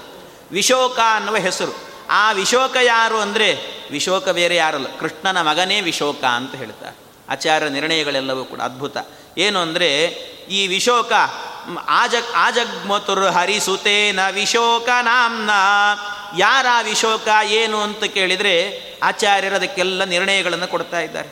ಯಾರವನು ಅಂದರೆ ಸೈರಂದ್ರಿಕೋದರ ಭವಸ್ಸತು ನಾರದಸ್ಯ ಶಿಷ್ಯೋವೃಕೋದರ ರಥಸ್ಯ ಬಭೂವಯಂತ ಯಾಪಿಂಗಲಾನ್ಯಭವ ಭವ ಆತ್ಮನಿ ಸಂಸ್ಥಿತಂ ತಂ ಸಂಸ್ಮೃತ್ಯ ಕಾಂತ ಮುರುಗಾಯಮಭೂತ್ರಿವಕ್ರ ಹಿಂದೆ ಮೊಟ್ಟ ಮೊದಲಿಗೆ ಕಂಸನ ಸಂಹಾರ ಮಾಡಲಿಕ್ಕೆ ಅಂತ ಕೃಷ್ಣ ಪರಮಾತ್ಮ ಮಥುರಾಪಟ್ಟಣವನ್ನು ಪ್ರವೇಶ ಮಾಡಿದ. ಆ ಮಥುರಾಪಟ್ಟಣವನ್ನು ಪ್ರವೇಶ ಮಾಡಿದಾಗ ಒಬ್ಬ ಸೈರಂದ್ರಿಕೆಯನ್ನು ಸಿಕ್ಲಂತೆ ಆ ಸೈರಂದ್ರಿಕೆ ಅಂದರೆ ತ್ರಿವಕ್ರ ಅಂತ ಅವಳ ಹೆಸರು. ತ್ರಿವಕ್ರೆ ತ್ರಿವಕ್ರೆ ಅಂತ ಯಾಕೆ ಹೆಸರು ಅಂದರೆ ಅವಳ ಬೆನ್ನಿನ ಮೇಲೆ ಮೂರು ಗೂನಿಗಳಿದ್ವಂತೆ ಆದ್ದರಿಂದ ಮೂರು ರೀತಿಯಲ್ಲಿ ಡುಬ್ಬಗಳು. ಆದ್ದರಿಂದ ತ್ರಿವಕ್ರೆ ಅಂತ ಹೆಸರು ಅವಳಿಗೆ. ಆ ತ್ರಿವಕ್ರೆ ಯಾರು ಅಂದರೆ ಭಾಗವತದಲ್ಲಿ ಒಂದು ಕತೆ ಬರ್ತದೆ, ಅವಧೂತ ಗೀತೆ ಅಂತ ಬರ್ತದೆ. ಅಲ್ಲಿ ಒಬ್ಬ ವೇಶ್ಯಾಸ್ತ್ರೀ ಇರ್ತಾಳೆ, ಪಿಂಗಲ ಅಂತ ಅವಳ ಹೆಸರು. ಪಿಂಗಲ ಎನ್ನುವಂಥ ವೇಶ್ಯಾಸ್ತ್ರೀ ಆಗಬೇಕಾದ್ರೆ, ಅವಳು ಕೊನೆ ಕಾಲದಲ್ಲಾಗಬೇಕಾದ್ರೆ ಭಗವಂತನ ನಾಮಸ್ಮರಣೆಯೇನೇ ನಿಜವಾದ ಸುಖ ಅಂತ ತಿಳಿದು ಭಗವನ್ ನಾಮಸ್ಮರಣೆಯನ್ನು ಮಾಡಿಕೊಂಡು ಕಾಲ ಕಳೆದವಳು. ಅಂಥ ಪಿಂಗಲ ಎನ್ನುವಂಥವಳೇನೇ ಈಗ ಕೃಷ್ಣಾವತಾರದ ಕಾಲದಲ್ಲಿ ತ್ರಿವಕ್ರ ಅನ್ನುವಂಥವಳಾಗಿ ಅವತರಿಸಿದ್ದಾಳೆ. ಆ ತ್ರಿವಕ್ರೆಯಾಗಿ ಹುಟ್ಟಿದಾಗ ಕೃಷ್ಣ ಬಂದ ಅಂತೆ. ಕೃಷ್ಣ ಬಂದು ಅವಳ ಸ್ಪರ್ಶ ಮಾತ್ರ ಮಾಡಿದ್ದಷ್ಟೇ. ಇಡೀ ಅವಳ ಬೆನ್ನಿನ ಮೇಲೆ ಇದ್ದಂಥ ಗೂನಿಗಳೆಲ್ಲವೂ ಕೂಡ ಹೊರಟೋಗಿ ಒಳ್ಳೆ ಸ್ವರೂಪ ಎನ್ನುವಂಥದ್ದು ಬಂತಂತೆ. ದಿವ್ಯವಾದ ರೂಪ ಬಂತು. ಆ ದಿವ್ಯವಾದ ರೂಪದಿಂದ ಇದ್ದಂಥ ತ್ರಿವಕ್ರೆ ಹೇಳಿದ್ಲಂತೆ, ಕೃಷ್ಣ, ಇಂಥ ರೂಪವನ್ನು ಕೊಟ್ಟಿದ್ದಿ, ಈ ರೂಪದಿಂದಾಗಿ ನಿನ್ನಿಂದ ಬಂದಂಥ ರೂಪ ಆದ್ದರಿಂದ ಯಾರನ್ನೋ ವಿವಾಹ ಆಗೋಕ್ಕಿಂತಲೂ ಕೂಡ ನಿನ್ನನ್ನೇ ವಿವಾಹ ಮಾಡಿಕೊಳ್ಬೇಕು ಅಂತಿದೆ. ಕೃಷ್ಣ, ನನ್ನನ್ನು ನೀನೇ ವಿವಾಹ ಮಾಡಿಕೋ ಅಂತ ಕೇಳಿದ್ನು. ಕಾಲಾಂತರದಲ್ಲಿ ಮಾಡಿಕೊಳ್ತೇನೆ ಅಂತ ಮಾತು ಕೊಟ್ಟ ಕೃಷ್ಣ, ಆಮೇಲೆ ಅವಳನ್ನೇ ವಿವಾಹ ಮಾಡಿಕೊಂಡಂತೆ. ಹಾಗೆ ವಿವಾಹ ಮಾಡಿಕೊಂಡಾಗ ಆ ತ್ರಿವಕ್ರಿಯಲ್ಲಿ ಹುಟ್ಟಿದಂಥ ವ್ಯಕ್ತಿನೇ ಈ ವಿಶೋಕ ಅಂತ. ವಿಶೋಕ ಯಾರು ಅಂದರೆ ಇವನೇ, ತ್ರಿವಕ್ರೆಯಲ್ಲಿ ಹುಟ್ಟಿದವನಂತೆ. ಆ ತ್ರಿವಕ್ರೆಯಲ್ಲಿ ಹುಟ್ಟಿದಂಥ ವಿಶೋಕ ಅವನು ಭೀಮಸೇನ ದೇವರ ರಥದ ಸಾರಥಿಯಾಗಿದ್ದಾನಂತೆ. ಇಂಥ ಸಾರಥಿ, ನೋಡಿ ಎಂಥ ಅದ್ಭುತ ಅಂದರೆ ಅಣ್ಣನಿಗೆ ಮಗ ಸಾರಥಿಯಾಗಿದ್ದಾನೆ, ತಮ್ಮನಾದ ಅರ್ಜುನನಿಗೆ ಅಪ್ಪನೇ ಸಾರಥಿ ಆಗಿದ್ದಾನೆ ಎಂಥ ವಿಚಿತ್ರ. ಅದ್ಭುತ ಲೀಲೆಗಳೆಲ್ಲವೂ ಕೂಡ ಕೃಷ್ಣ ಪರಮಾತ್ಮನದ್ದು. ಅವನು ಏನೇನು ಮಾಡ್ತಾನೆ ಅಂತ ಅರ್ಥವೇ ಆಗೋದಿಲ್ಲ ಅಂತ ಹೇಳ್ತಾರೆ. ಹಾಗೆ ಹನುಮಂತನಿಂದ ಸೇವೆ ಪಡಿತಾನೆ, ಅರ್ಜುನನಿಗೆ ಸೇವೆ ಮಾಡ್ತಾನಂತೆ ಭಗವಂತ. ಏನು ಅಂತ ಅರ್ಥ ಆಗಲ್ಲ ಭಗವಂತನನ್ನು. ಆದ್ದರಿಂದ ಭಗವಂತ ಎಷ್ಟು ಅರ್ಥ ಆಗ್ತಾನೆ ಅಷ್ಟು ಅರ್ಥ ಮಾಡಿಕೊಳ್ಳಿ. ಇಲ್ಲದೆ ಇಲ್ಲ ಸಲ್ಲದ್ದನ್ನು ಅವನ ಬಗ್ಗೆ ವಿಚಾರವನ್ನು ಮಾಡಿ ತಲೆ ಕೆಡಿಸ್ಕೊಳ್ಬೇಡಿ ಅಂತ ಹೇಳ್ತಾರೆ. ಒಳ್ಳೆ ರೀತಿಯಿಂದಾಗಿ ಅರ್ಥ ಮಾಡಿಕೊಳ್ಳಿ ಅಂತ, ತರ್ಕವನ್ನು ಮಾಡಬೇಡಿ ಅಂತ ಹೇಳಿದ್ದಾರೆ. ಆ ನೈಷಾತರ್ಕ ನೈಷಾತರ್ಕೇಣ ಮತಿರಾಪನೇಯ ಅಂತ ಹೇಳ್ತಾರೆ. ಹಾಗೆ ಆ ರೀತಿಯಲ್ಲಿ ಪರಮಾತ್ಮನ ಅನುಗ್ರಹದಿಂದಾಗಿ ವಿಶೋಕ ಇವನ ಸಾರಥಿಯಾಗಿದ್ದಾನಂತೆ. ಏನು ಸಾರಥಿಯಾಗಿದ್ದಾನೆ ಅಂದು ಕೂಡಲೇ ಅವನಿಗೇನು ಗೊತ್ತೇ ಇಲ್ಲ ಅಂತ ತಿಳ್ಕೊಳ್ಬೇಡಿ ಸುಮ್ಮನೆ ಏನು ಅವನು ಗಾಡಿ ಹೊಡೆಯುವವನು ಡ್ರೈವರ್ ಅಂತ ತಿಳ್ಕೊಳ್ಬೇಡಿ ಅಂತ ಹೇಳ್ತಾರೆ ಆಚಾರ್ಯರು. ಅವನೆಂಥ ವ್ಯಕ್ತಿ ಅಂದರೆ ಎಲ್ಲ ಶಾಸ್ತ್ರಗಳನ್ನು ಅಧ್ಯಯನ ಮಾಡಿದಂಥ ವಿಶಿಷ್ಟನಾದ ವ್ಯಕ್ತಿ ಅಂತ ಹೇಳ್ತಾರೆ. ಯಾರವನು? ತಂಪಂಚರಾತ್ರ ವಿಧಮಾಪ್ಯ ಸುಸಾರ ತಿಂಸ ಭೀಮೋ ಮುಮೋದ ಪುನರಾಪ ಪರಾತ್ಮ ವಿದ್ಯಾಂ ವ್ಯಾಸಾತ್ ಪರಾತ್ಮತ ಉವಾಚ ಉವಾಚ ಚ ಪಲ್ಗುನಾದಿ ದೈವೇಶು ಸರ್ವ ವಿಜಯೀ ಪರವಿದ್ಯಯೈಷಃ. ತಂ ಪಂಚರಾತ್ರ ವಿಧಮಾಪ್ಯ ಸುಸಾರ ತಿಂಸ ಪಂಚರಾತ್ರ, ಪಂಚರಾತ್ರಾದಿ ಆಗಮಗಳನ್ನೆಲ್ಲವನ್ನೂ ಕೂಡ ಅಧ್ಯಯನ ಮಾಡಿದವನಂತೆ. ಪಂಚರಾತ್ರಾದಿ ಆಗಮಗಳನ್ನೆಲ್ಲ ಅಧ್ಯಯನ ಮಾಡಿದಂಥ ಒಬ್ಬ ವಿಶಿಷ್ಟನಾದ ವ್ಯಕ್ತಿಯನ್ನು ಸಾರಥಿಯನ್ನಾಗಿ ಪಡೆದಿದ್ದಾನಂತೆ ಭೀಮಸೇನ. ಅಂದರೆ ಅರ್ಥ ಏನು? ಇಲ್ಲಿ ಅನುಸಂಧಾನ ಮಾಡಿಕೊಳ್ಬೇಕು ಅಂತಾರೆ ಆಚಾರ್ಯರು. ಏನಂತ ಅನುಸಂಧಾನ? ಭೀಮಸೇನ ದೇವ್. ರಥ ಅಂದರೆ ನಮ್ಮ ದೇಹವೇ ರಥ ಅಂತೆ. ಈ ದೇಹವೆಂಬ ರಥವನ್ನು ಯಾರಿಗೆ ಕೊಡಬೇಕು ಅಂದರೆ ಒಬ್ಬ ಸಾರಥಿ ಕೈಯಲ್ಲಿ ಕೊಡಬೇಕಂತೆ. ಎಂಥ ಸಾರಥಿ ಕೈಯಲ್ಲಿ ಕೊಡಬೇಕು ಅಂದರೆ ಪಂಚರಾತ್ರಾದಿ ಆಗಮಗಳನ್ನೆಲ್ಲ ಅಧ್ಯಯನ ಮಾಡಿದವರು ಇರ್ತಾರಲ್ಲ.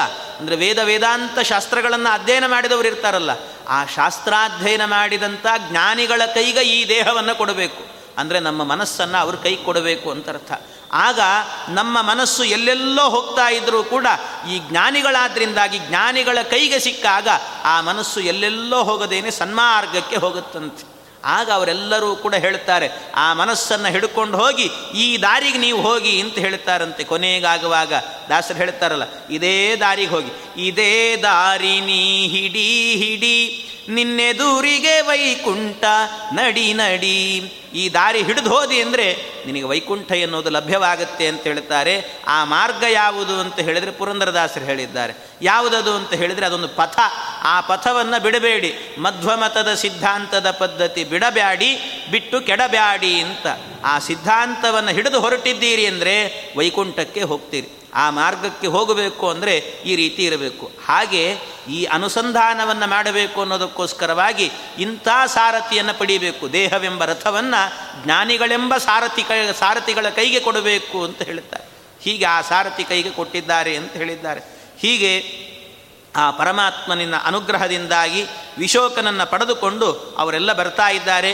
ಇನ್ನು ವೇದವ್ಯಾಸ ದೇವರಿಂದ ವಿಶೇಷವಾಗಿ ಅರ್ಜುನ ಅನೇಕ ತತ್ವಶಾಸ್ತ್ರಗಳನ್ನು ಪಡೆದಿದ್ದಾನೆ. ಹೀಗೆಲ್ಲ ಮಾಡಿಕೊಂಡು ಬಂದ ನಂತರ ಇದೇ ಪ್ರಸಂಗದಲ್ಲಿ ಇನ್ನೊಂದು ಘಟನೆ ನಡೆದದ್ದನ್ನು ಉಲ್ಲೇಖ ಮಾಡ್ತಾ ಇದ್ದಾರೆ ಶ್ರೀಮದ್ ಆಚಾರ್ಯರು.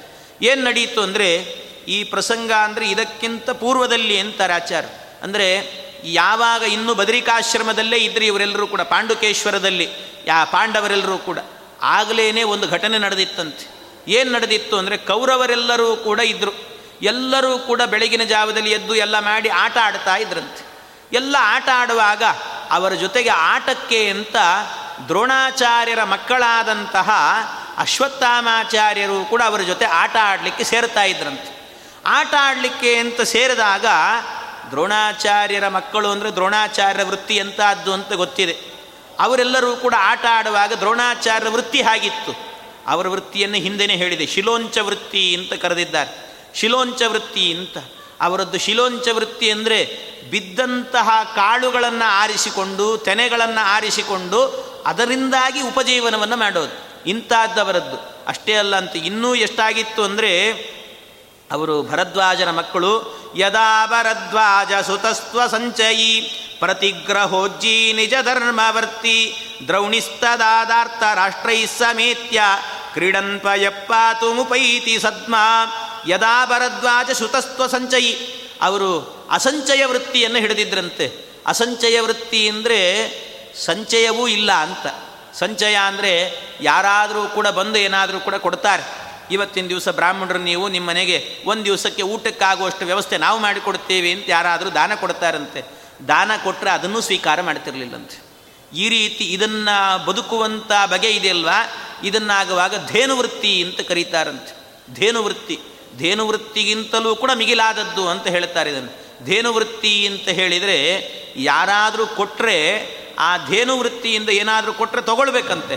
ತಗೊಂಡು ಅವತ್ತಿನ ದಿವಸಕ್ಕೆ ಎಷ್ಟು ಬೇಕೋ ಅಷ್ಟನ್ನು ಮಾತ್ರ ಇಟ್ಟುಕೊಳ್ಬೇಕು ಉಳಿದದ್ದನ್ನು ವಾಪಸ್ ಕೊಡೋದು. ಮತ್ತೆ ಮರುದಿವಸಕ್ಕೆ ಅಂತ ಇಟ್ಟುಕೊಳ್ಳಿಕ್ಕಿಲ್ಲ ಅಂತ ಧೇನುವೃತ್ತಿ ಅಂತೆ ಬದುಕು. ಹೀಗೆ ರಾಘವೇಂದ್ರ ಸ್ವಾಮಿಗಳು ಹೀಗೆ ಬದುಕ್ತಾ ಇದ್ದರು ಅಂತಾರೆ. ಅವರ ರಾಘವೇಂದ್ರ ವಿಜಯದಲ್ಲೇ ಉಲ್ಲೇಖ ಇದೆ. ರಾಘವೇಂದ್ರ ಸ್ವಾಮಿಗಳಾಗುವಾಗ ಅವ್ರ ಬದುಕು ಹೀಗಿತ್ತಂತೆ. ಅವರು ಧೇನುವೃತ್ತಿ ಅಂತ ಕರೀತಾರೆ ಅವರ ಬದುಕನ್ನು. ಯಾವ ರೀತಿ ಧೇನುವೃತ್ತಿ ಅಂದರೆ ಅವರಿಗೆ ಊಟಕ್ಕೇನೂ ಇಲ್ಲ. ಯಾರೋ ಒಬ್ಬರು ಬಂದು ಅವತ್ತಿನ ದಿವಸ ಬಂದು ಏನೋ ಅವರಿಗೆ ದಾನವನ್ನು ಕೊಟ್ಟರು ಅಂತಾದರೆ ಒಂದು ನಾಲ್ಕೈದು ದಿವಸಕ್ಕೆ ಆಗುವಷ್ಟು ಎಲ್ಲ ಪದಾರ್ಥಗಳನ್ನು ಕೊಟ್ಟರೆ ಅದರಲ್ಲಿ ರಾಘವೇಂದ್ರ ಸ್ವಾಮಿಗಳೇನು ಮಾಡ್ತಿದ್ರಂತೆ, ಒಂದು ದಿವಸಕ್ಕೆ ಎಷ್ಟು ಬೇಕೋ ಅಷ್ಟನ್ನು ಮಾತ್ರ ಇಟ್ಟುಕೊಂಡು ಉಳಿದದ್ದನ್ನೆಲ್ಲ ವಾಪಸ್ ಕೊಟ್ಬಿಡ್ತಿದ್ರಂತೆ. ವಾಪಸ್ ಕೊಡ್ತಿದ್ರಂತೆ. ಯಾಕೆ ಅಂದರೆ, ಇಲ್ಲ ಇಟ್ಕೊಳ್ರಿ ಅಂತ ಹೇಳಿದರೆ ಮತ್ತೆ ಹೇಳ್ತಿದ್ರಂತವರೇ, ಇಲ್ಲ ನನಗಿಷ್ಟು ಸಾಕು, ನಾವಿರೋದು ಮೂರು ಜನ ನಮಗಿಷ್ಟು ಸಾಕು, ಅದಕ್ಕೆ ಹೆಚ್ಚಾಗಿರುವಂಥದ್ದು ನಮಗೆ ಬೇಡ ಅಂತಿದ್ರಂತೆ. ಇಲ್ಲ, ನಾಳೆಗಾಗತ್ತೆ, ನೀವೇ ಇಟ್ಟುಕೊಳ್ಳ್ರಿ ಅಂತ ಹೇಳಿದರೆ, ರಾಯರು ಹೇಳ್ತಿದ್ರಂತೆ ನಾಳೆಗೆ ಅಂತ ಬೇಕಾಗಿಲ್ಲ ನನಗೆ, ನಾಳೆಗೆ ಭಗವಂತ ಇದ್ದಾನೆ. ಭಗವಂತ ನೋಡ್ಕೊಳ್ತಾನೆ ನಾಳೆ. ದೇವರಿದ್ದಾನಲ್ಲ, ಅವನೇ ಕಾಯ್ತಾನೆ. ಎಲ್ಲ ಕಡೆಯಲ್ಲೂ ರಕ್ಷಣೆ ಮಾಡುವವನು. ನಾಳೆ ಅವನು ನೋಡ್ಕೊಳ್ತಾನೆ. ಯಾಕೆ ಅಂದರೆ, ಇವತ್ತಿಗೆ ನನ್ನ ಹೊಟ್ಟೆಗೆ ಆಯಿತು ಅಂದರೆ, ನನ್ನಂತೆ ಬದುಕುವವರು ಇನ್ಯಾರಿದ್ದಾರೋ ಏನೋ ಗೊತ್ತಿಲ್ಲ. ಅದು ನನ್ನ ಅಣ್ಣಂದ್ರೆ ಇನ್ನೂ ಎಷ್ಟೋ ಜನ ಬಡವರು ಇರಬಹುದು ಆದ್ದರಿಂದ ಅವರಿಗಾದರೂ, ಅವ್ರ ಹೊಟ್ಟೆಗಾದರೂ ಕೂಡ ಆಗತ್ತೆ, ಹೋಗಿ ಅಂಥವ್ರ ಮನೆಗೆ ಕೊಡಿ ಅಂತ ಹೇಳಿ ಕಳಿಸ್ತಾ ಇದ್ರಂತೆ. ಧೇನುವೃತ್ತಿ ಅಂತ ಕರೀತಾರೆ ಇದನ್ನು. ಅಂದರೆ ಎಷ್ಟು ಬರುತ್ತೋ ಆ ಹೊತ್ತಿಗೆ ಮಾತ್ರ ಸ್ವೀಕಾರ ಮಾಡೋದು. ಧೇನು ಅಂದರೆ ಹಸು. ಹಸು ಏನು ಮಾಡ್ತದೆ ಹೇಳಿ?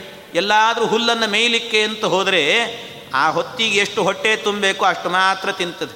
ಇಲ್ಲ ಸಾಯಂಕಾಲಕ್ಕೂ ಬೇಕಾಗ್ತದೆ ಅಂತ ಒಂದಷ್ಟು ಕಿತ್ತಿ ಅದನ್ನು ತಂದು ತನ್ನ ಕೊಟ್ಟಿಗೆಯಲ್ಲಿ ಇಟ್ಕೊಳ್ಳೋದಿಲ್ಲ ಹಸು.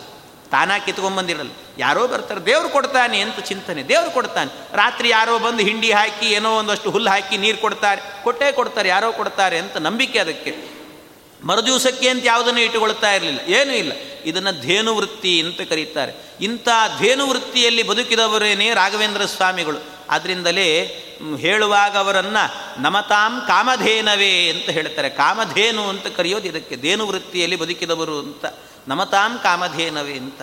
ಹೀಗೆ ಆ ರೀತಿ ಬದುಕಿದೆ ಇನ್ನು ದ್ರೋಣಾಚಾರ್ಯರದ್ದಾಗುವಾಗ ಅದಕ್ಕಿಂತಲೂ ವಿಶಿಷ್ಟ.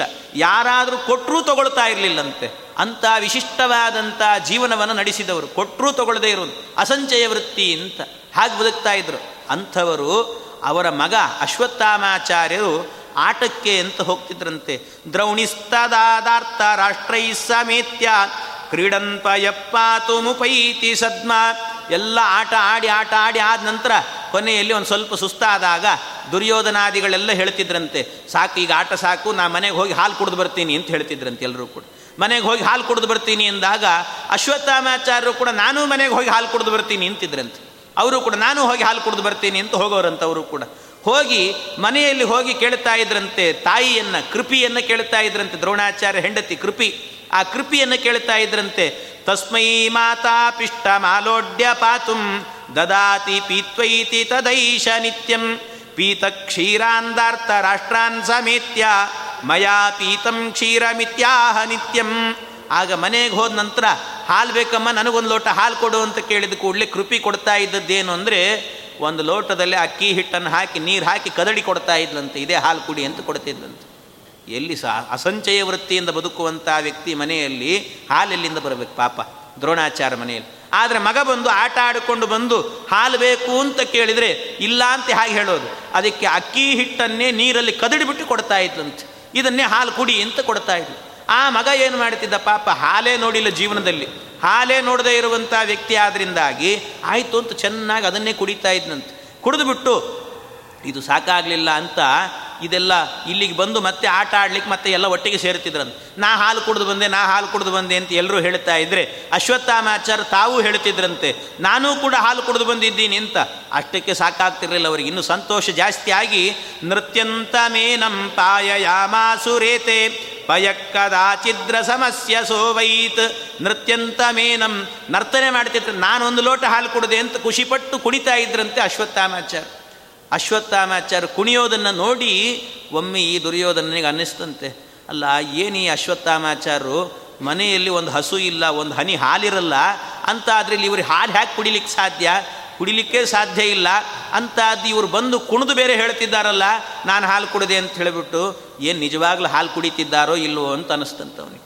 ಆಮೇಲೆ ಮರುದಿವಸ ಇನ್ನೊಂದು ಸರ್ತಿ ಆಗಬೇಕಾದ್ರೆ ಆಗ ಆವತ್ತು ದುರ್ಯೋಧನನ್ನೇ ಯೋಚನೆ ಮಾಡಿದ್ನಂತೆ. ಎಲ್ಲ ಆಟ ಎಲ್ಲ ಮುಗಿದ ನಂತರ ನಾನಿವತ್ತು ಹಾಲು ಕುಡಿಲಿಕ್ಕೆ ಹೋಗ್ತೀನಿ ಅಂತ ಎಲ್ಲರೂ ಹೊರಡುವಾಗ ಅಶ್ವತ್ಥಾಮಾಚಾರ್ಯರು ಮತ್ತೆ ಪುನಃ ಹಾಗೆ ಹೇಳಿದ್ರಂತೆ. ಇವತ್ತು ನಾನು ಹೋಗ್ತೀನಿ, ಹಾಲು ಕುಡಿದು ಬರ್ತೀನಿ ಅಂತ ಹೇಳಿದ್ರಂತೆ. ಅದಕ್ಕೆ ದುರ್ಯೋಧನ ಹೇಳಿದಂತೆ ಮೊಟ್ಟ ಮೊದಲಿಗೆ ಹೇಳಿದಂತೆ ಅಶ್ವತ್ಥಾಮಾಚಾರ್ಯ ಪ್ರತಿನಿತ್ಯ ನಿಮ್ಮ ಮನೆಗೆ ಹೋಗಿ ಹಾಲು ಕುಡಿತಿದ್ದೀರಿ. ಯಾಕಷ್ಟು ದೂರ ಹೋಗ್ತೀರಿ? ಇಲ್ಲೇ ನಮ್ಮ ಮನೆ ಇದೆ ಹತ್ತಿರದಲ್ಲೇ ಇದೆ. ಇವತ್ತು ನಮ್ಮ ಮನೆಗೆ ಬಂದುಬಿಡಿ, ನಾನೇ ಹಾಲು ಕೊಡ್ತೀನಿ ಕುಡಿದ್ಬಿಡಿ ಅಂತ ಹೇಳಿದನಂತೆ. ಆಯಿತು ಅಂತ ಅಶ್ವತ್ಥಾಮಾಚಾರ್ಯ ಏನೋ ಪಾಪ ಮನಸ್ಸು ಮಾಡಿ ಬಂದೇ ಬಿಟ್ರು ಅಲ್ಲಿಗೆ. ಬಂದ ನಂತರ ಮೊಟ್ಟ ಮೊದಲಿಗೇನೆ, ಆರಂಭದಲ್ಲೇನೆ ಮಹಾ ಅಯೋಗ್ಯ ಕಲಿಸ್ವರೂಪನಾಗಿರುವಂಥ ದುರ್ಯೋಧನನ ಕೈಯಿಂದಲೇ ಆ ಹಾಲನ್ನು ಸ್ವೀಕಾರ ಮಾಡಿದ್ರಂತೆ ಅಶ್ವತ್ಥಾಮಾಚಾರ್ಯ. ಮೊಟ್ಟ ಮೊದಲಿಗೆ ಹಾಲನ್ನು ಕುಡಿದ್ರು. ಎಂಥ ಹಾಲು? ದುರ್ಯೋಧನನ ಕೈಯಿಂದ ಬಂದಿದೆ ಅಂದರೆ ಹಾಲಾಹಲ, ಹಾಲಲ್ಲ ಅದು. ಹಾಲಾಹಲವೇ ಅದು. ಅಂಥ ಹಾಲಾಹಲವನ್ನು ಅವರು ಪಾನವನ್ನು ಮಾಡಿದ್ರಂತೆ. ಅವನ ಕೈಯಿಂದ ಕೊಟ್ಟದ್ದೇ ತಡ. ಅದನ್ನು ಯಾವತ್ತು ಕುಡಿದ್ರೋ, ಆವತ್ತಿನಿಂದಲೂ ಕೂಡ ದುರ್ಬುದ್ಧಿ ಹುಟ್ಟಲಿಕ್ಕೆ ಶುರುವಾಯಿತಂತೆ. ದುರ್ಯೋಧನನ ಪಕ್ಷಪಾತ ಎನ್ನುವುದು ಅವತ್ತಿನಿಂದಲೇ ಬಂತು ಅಂತೆ ಅವರಿಗೆ. ಅದರಿಂದಲೇ ಆಹಾರವನ್ನು ಸ್ವೀಕಾರ ಮಾಡುವಾಗ ಯಾರಿಂದ ಸ್ವೀಕಾರ ಮಾಡ್ತಾ ಇದ್ದೀವಿ ಅನ್ನೋದು ಮುಖ್ಯ. ಎಂಥ ಆಹಾರ ಸ್ವೀಕಾರ ಮಾಡ್ತಿದ್ದೀವಿ ಅನ್ನೋದು ಮುಖ್ಯ. ಶುದ್ಧವಾಗಿರಬೇಕು, ಭಗವಂತನಿಗೆ ನಿವೇದಿತವಾಗಿರಬೇಕು, ಎಲ್ಲ ಆಗಿರುವಂಥದ್ದು ಕೃಷ್ಣಾರ್ಪಣ ಅಂತ ಹೇಳಿಕೊಂಡು ಕೊನೆಗೆ ಗೋವಿಂದ ನಾಮ ಸ್ಮರಣೆ ಮಾಡಿಕೊಂಡು ಊಟ ಮಾಡಿದರೆ ಏನಾದರೂ ದೋಷ ಇದ್ದರೆ ಪರಿಹಾರ ಆಗ್ತದೆ. ಏನು ಇಲ್ಲದೆ ಅಯೋಗ್ಯರಿಂದ ಪಡೆದರೆ ಇಂಥದ್ದೇ ಆಗ್ತದಂತೆ. ಯಾವಾಗಲೂ ಒಳ್ಳೆಯ ಅನ್ನವನ್ನು ತಿಂದರೆ ಎಂಥ ಯೋಗ ಬರ್ತದೆ ಅನ್ನೋದಕ್ಕೆ ಮಧ್ವಾಚಾರ್ಯರ ಗುರುಗಳಾದಂಥ ಅಚ್ಯುತ ಪ್ರಜ್ಞರಿದ್ದರಲ್ವ ಅಚ್ಯುತ ಪ್ರಜ್ಞರೇ ಉದಾಹರಣೆ ಅಂತಾರೆ. ಮಧ್ವೈಜದಲ್ಲಿ ಉಲ್ಲೇಖ ಇದೆ ಅವರದ್ದು. ಯಾಕೆ? ಅಚ್ಯುತ ಪ್ರಜ್ಞರು ಮಧ್ವಾಚಾರ್ಯರ ಗುರುಗಳಾಗುವ ಯೋಗ ಬಂತಲ್ಲ. ಆ ಯೋಗ ಬಂದದ್ದು ಹೇಗೆ ಅಂದರೆ, ಅಚ್ಯುತ ಪ್ರಜ್ಞರಾಗುವಾಗ ಹಿಂದೆ ಇವರು ಪಾಂಡವರೆಲ್ಲ ವನವಾಸದಲ್ಲಿ ಇರುವಂತಹ ಕಾಲದಲ್ಲಿ ಅವರ ಮನೆಯಲ್ಲಿ ಬ್ರಾಹ್ಮಣ ರೂಪದಿಂದ ಬಂದು ನಿತ್ಯ ಇವರು ಊಟ ಮಾಡ್ತಾ ಇದ್ರಂತೆ. ಯಾರು ಅಡಿಗೆ ಮಾಡಿ ಹಾಕ್ತಾ ಇದ್ದದ್ದು ಯಾರು? ಸಾಕ್ಷಾತ್ತು ಭಾರತೀ ದೇವಿಯರು, ದ್ರೌಪದಿ ದೇವಿಯರ ಕೈಯಿಂದ ಸಿದ್ಧಪಡಿಸಿದಂಥ ಅನ್ನವನ್ನು ತಿಂದ ಯೋಗ. ಪುರೈಷ ಕೃಷ್ಣ ಕರ ಶುದ್ಧ ಸಿದ್ಧ ಪುರೈಷ ಕೃಷ್ಣ ಕರ ಸಿದ್ಧ ಶುದ್ಧಿಮತ್ ವರಾನ್ನ ಭುಕ್ತ್ಯ ಕಿಲ ಪಾಂಡವಾಲಯೇ. ಕಿಲ ಪಾಂಡವಾಲಯ, ಆ ಪಾಂಡವರ ಆಲಯದಲ್ಲಿ ತಿಂದ ಅನ್ನದ ಯೋಗವೇ ಇವತ್ತು ಅಚ್ಯುತ ಪ್ರಜ್ಞರಾಗಿ ಹುಟ್ಟುವ ಯೋಗ ಬಂತು ಅಂತ ಹೇಳುತ್ತಾರೆ ಅಂದರೆ ಒಂದು ಅನ್ನವನ್ನು ಸ, ಒಳ್ಳೆ ಅನ್ನವನ್ನು ತಿಂದರು ಅಂತ ಆದರೆ ಅವರ ಯೋಗ ಹೇಗಿರ್ತದೆ ಅಂತ ಅರ್ಥ ಮಾಡಿಕೊಳ್ಳಿ. ಅದು ದುರ್ಯೋಧನ, ದುಷ್ಟ ದುರ್ಯೋಧನನ ಕೈಯಿಂದಾಗಿ ಇವರು ಮೊಟ್ಟ ಮೊದಲಿಗೆ ಹಾಲನ್ನು ಪಡೆದರು. ದೃಷ್ಟ್ವಾರುವಂತಂ ಸುತಮಾತ್ಮಜಸ್ಯ ಸ್ನೇಹಾನ್ಯತ್ಯೈವ ಜನಾರ್ದನಸ್ಯ. ಮೊಟ್ಟ ಮೊದಲಿಗೆ ಹಾಲು ಕುಡ್ದದ್ದೇ ತಡ. ಮರುದಿವಸ ಆಗುವಾಗ ಆಮೇಲೆ ಮತ್ತೆ ಆಟ ಆಡಿ ಪುನಃ ಮನೆಗೆ ಹೋದ್ರಂತೆ. ಪುನಃ ಕದಾಚಿತ್ ಸತು ಮಾತೃದತ್ತೆ. ಪಿಷ್ಟೇನೇದಂ ಕ್ಷೀರಮಿತ್ಯಾರುರಾವ ಆಗ ಮನೆಗೆ ಹೋಗಿ ಹಾಲು ಕುಡಿಬೇಕು ಅಂತ ಹೋಗಿ ತಾಯಿಯನ್ನು ಕೇಳಿದಂತೆ ಮತ್ತೊಂದು ಸರ್ತಿ, ಅಮ್ಮ, ನನಗೊಂದು ಲೋಟ ಹಾಲು ಕೊಡು ಅಂತ. ತಾಯಿ ಏನು ಕೊಡ್ತಾಳೆ ಪಾಪ? ಅದೇ ಅಕ್ಕಿ ಹಿಟ್ಟನ್ನು ಕದಡಿ ಕೊಟ್ಲಂತೆ ಮತ್ತೆ. ಅಕ್ಕಿ ಹಿಟ್ಟನ್ನು ಕದಡಿ ಕೊಟ್ಟಾಗ ಆ ಲೋಟವನ್ನು ಹಿಡ್ಕೊಂಡು ತೆಗೆದು ಬಿಸಾಡಿಬಿಟ್ನಂತೆ ಬಿಸಾಡಿ ಹೇಳ್ತಿದ್ದಾನೆ, ಜೋರು ಕೂಗ್ತಾ ಇದ್ದಾನಂತೆ, ಇದು ಅಲ್ಲ ನಿಜವಾದ ಹಾಲು ಅಂತ ಹೇಳಿದ್ನಂತೆ. ಹಾಲಿನ ರುಚಿನೇ ನೋಡೋದಿಲ್ಲ. ಇಷ್ಟು ದಿವಸ ಮೊಟ್ಟ ಮೊದಲಿಗೆ ದುರ್ಯೋಧನ ಕೊಟ್ಟ ಹಾಲಿನ ರುಚಿ ನೋಡಿದ, ಆವತ್ತಿನಿಂದ ಹಾಲು ಅಂದರೆ ಹೇಗಿರ್ತದೆ ಗೊತ್ತಾಯ್ತು ಅವನಿಗೆ. ಹಾಲು ಹೀಗಿರುತ್ತದೆ ಅಂತ ಗೊತ್ತಾದ ಕೂಡಲೇ ಆವತ್ತೇ ಯೋಚನೆ, ಇದೆಲ್ಲ ಹಾಲು ನನಗೆ ಮೋಸ ಮಾಡ್ತಿದ್ದೀರಿ ನೀವು. ನನಗೆ ದುರ್ಯೋಧನನ ಮನೆಯಲ್ಲಿ ಕುಡ್ದಿದ್ನಲ್ಲ, ಅದೇ ಹಾಲು ಬೇಕು ನನಗೆ ಅಂತ ಹೇಳಿದ್ನಂತೆ. ನೋಡಿ ಒಂದು ಸರ್ತಿ ದುರಭ್ಯಾಸಕ್ಕೆ ಒಳಪಟ್ಟರೆ ಅದೇ ಬೇಕು ಅಂತ ಅನಿಸ್ತಿರ್ತದೆ. ಹಾಗೆ ದುರ್ಯೋಧನನ ಮನೆಯಲ್ಲಿ ಕುಡಿದಂಥ ಹಾಲೇ ನನಗೆ ಬೇಕು ಅಂತ ಹಠ ಮಾಡಲಿಕ್ಕೆ ಶುರು ಮಾಡಿದ. ಆ ಹಠ ಮಾಡಲಿಕ್ಕೆ ಶುರು ಮಾಡಿದಾಗ ನೋಡಿ ಆವತ್ತಿನ ತನಕಲೂ ಕೂಡ ಯಾರಾದರೂ ದಾನ ಕೊಟ್ಟರೂ ಸ್ವೀಕಾರ ಮಾಡದೇ ಇರುವಂಥ ದ್ರೋಣಾಚಾರ್ಯರಿಗೆ ಮಗನ ಮೇಲಿನ ಪ್ರೀತಿ, ಸ್ನೇಹ, ವ್ಯಾಮೋಹ ಎಲ್ಲ ಉಕ್ಕಿ ಬಂತಂತೆ. ದೃಷ್ಟ್ವಾರುವಂತಂ ಸುತಮಾತ್ಮಜಸ್ಯ ಸ್ನೇಹಾನ್ಯತ್ಯೈವ ಜನಾರ್ದನಸ್ಯ. ಸಂಪ್ರೇರಿತ ಕೃಪಯಾ ಚಾರ್ತರೂಪೋ ದ್ರೋಣೋ ಯಯಾ ಯಯಾವಾರ್ಜಯಿತು ತದಾಗಾಂ. ಕೂಡಲೇ ಅವನ ಮೇಲಿನ ಪ್ರೀತಿ, ಸ್ನೇಹ, ವ್ಯಾಮೋಹ ಎಲ್ಲ ತುಂಬಿಕೊಂಡು ಆಗ ಮಗನಿಗೋಸ್ಕರವಾಗಿ ಹಾಲು ತರಬೇಕು ಅಂತ ಒಂದು ಹಸು ದಾನ ಪಡಿಬೇಕು ಅಂತ ಯೋಚನೆ ಬಂತಂತೆ. ಒಂದು ಹಸು ದಾನ, ದಾನವನ್ನೇ ತಗೊಳ್ಳದೇ ಇರುವಂಥ ದ್ರೋಣಾಚಾರ್ಯರಿಗೆ ಮಗನ ಮೇಲಿನ ವ್ಯಾಮೋಹದಿಂದಾಗಿ, ಅಯ್ಯೋ, ನನ್ನ ಮಗ ಹಾಲು ಕುಡಿಬೇಕು ಅಂತನಿಸಿ ಒಂದು ಹಸು ದಾನ ಪಡಿಬೇಕು ಅಂತ ಹೊರಟ್ರಂತೆ. ಹಸು ದಾನ ಪಡಿಬೇಕು ಅಂತ ಹೊರಟು, ಯಾರಲ್ಲಿ ಪಡಿಬೇಕು ದಾನವನ್ನು? ದಾನವನ್ನು ಪಡೆಯೋದು ಅಂತಾದರೆ ಯಾರ್ಯಾರಲ್ಲೋ ದಾನವನ್ನು ಪಡೆದರು ಅಂತಾದರೆ ಅದು ಮತ್ತೆ ಅಧರ್ಮ ಆಗತ್ತೆ. ಯೋಚನೆ ಮಾಡಿದರು. ಅಧರ್ಮವಾಗತ್ತೆ. ಯಾರಿಂದಲೋ ದಾನವನ್ನು ಪಡೆದರೆ ಅದಕ್ಕೆ ಶ್ರೇಷ್ಠ ವ್ಯಕ್ತಿಗಳಿಂದಲೇ ದಾನ ಪಡಿಬೇಕು, ಪಡೆಯುವಾಗಲೂ ಕೂಡ. ಹಾಗೆ ಇಲ್ಲಿ ತನಕ ಬದುಕ್ತಾ ಇದ್ದದ್ದು ಹಾಗೆ ಶಿಲೋಂಚ ವೃತ್ತಿ. ಅಂದರೆ ಬಿದ್ದ ಕಾಳುಗಳನ್ನು ಆರಿಸಿಕೊಂಡು ಬಂದು ತಿಂತಾ ಇದ್ರು. ಅಂದರೆ ಬಿದ್ದ ಕಾಳನ್ನು ಆರಿಸ್ಕೊಳ್ಳೋದಂದ್ರೇನು ಅದು ದೈವದತ್ತವೇ. ಭಗವಂತನೇ ಕೊಟ್ಟದ್ದು. ಇಲ್ಲದೇ ಇದ್ರೆ ಹೇಗೆ ಸಿಗ್ತದೆ? ಆದ್ದರಿಂದ ಕೇಳೋದಂದರೆ ಭಗವಂತನನ್ನು ಮಾತ್ರ ಕೇಳಬೇಕು ಅಂತ ಯೋಚನೆ ಮಾಡಿದರು. ಭಗವಂತನನ್ನೇ ಕೇಳಬೇಕು ಅಂತ ಯೋಚನೆ ಮಾಡಿ ಅದಕ್ಕೆ ಹೇಳ್ತಾ ಹೇಳ್ತಾರಲ್ಲ ದಾಸರು, ಹಾಡಿದರೆ ಎನ್ನೊಡೆಯನ ಹಾಡುವೆ, ಬೇಡಿದರೆ ಎನ್ನೊಡೆಯನ ಬೇಡುವೆ ಅಂತ. ಹಾಗೆ ಬೇಡಿದರೆ ಭಗವಂತನನ್ನೇ ಬೇಡುತ್ತೇನೆ ಅಂತ, ಭಗವಂತನ ಬಳಿಯಲ್ಲಿ ಬೇಡಲಿಕ್ಕೆ ಅಂತ ಹೊರಡಬೇಕು ಅಂತ ತೀರ್ಮಾನ ಮಾಡಿದರು. ಯಾರ ಬಳಿಯಲ್ಲಿ ಕೇಳೋದು? ಆಗ ಮೂರು ಜನ ಇದ್ದಾರೆ. ಕೃಷ್ಣ ಇದ್ದಾನೆ, ವೇದವ್ಯಾಸರಿದ್ದಾರೆ, ಪರಶುರಾಮ ದೇವರಿದ್ದಾರೆ. ಮೂರು ಜನರಲ್ಲಿ ಯಾರನ್ನು ಕೇಳಬೇಕು? ಪರಶುರಾಮ ದೇವರಲ್ಲೇ ಕೇಳಬೇಕು ಅಂತ ಅನಿಸ್ತಂತೆ ಯಾಕೆಂದರೆ ಆಗಲೇ ಬೇಕಾದಷ್ಟು ಬ್ರಾಹ್ಮಣರಿಗೆಲ್ಲ ಭೂದಾನಗಳನ್ನು ಮತ್ತೊಂದು ಇನ್ನೊಂದೆಲ್ಲ ಮಾಡ್ತಾ ಇದ್ದವರು ಅಂತ ಬಹಳ ಕೀರ್ತಿ ಇತ್ತು ಪರಶುರಾಮ ದೇವರಿಗೆ ಆದ್ದರಿಂದಾಗಿ ಅವರ ಬಳಿಯಲ್ಲೇ ಹೋಗಿ ಕೇಳಬೇಕು ಅಂತ ಯೋಚನೆ ಮಾಡಿದ್ರಂತೆ. ಯಾಕೆ ಅಂದರೆ ಅವರಲ್ಲಿ ಕೇಳಿದರೆ ಭಗವಂತನಲ್ಲಿ ಕೇಳಿದಂತೆ. ಭಗವಂತನಲ್ಲಿ ಕೇಳಿದರೆ ದೋಷ ಅಲ್ಲ ಅಂತ ಹೇಳ್ತಾರೆ. ಯಾರಾದರೂ ಮನುಷ್ಯರಲ್ಲಿ ಕೇಳಿದರೆ ಅದು ದೋಷ ಆಗ್ತದೆ ನೋಡಿ ಅಂತ.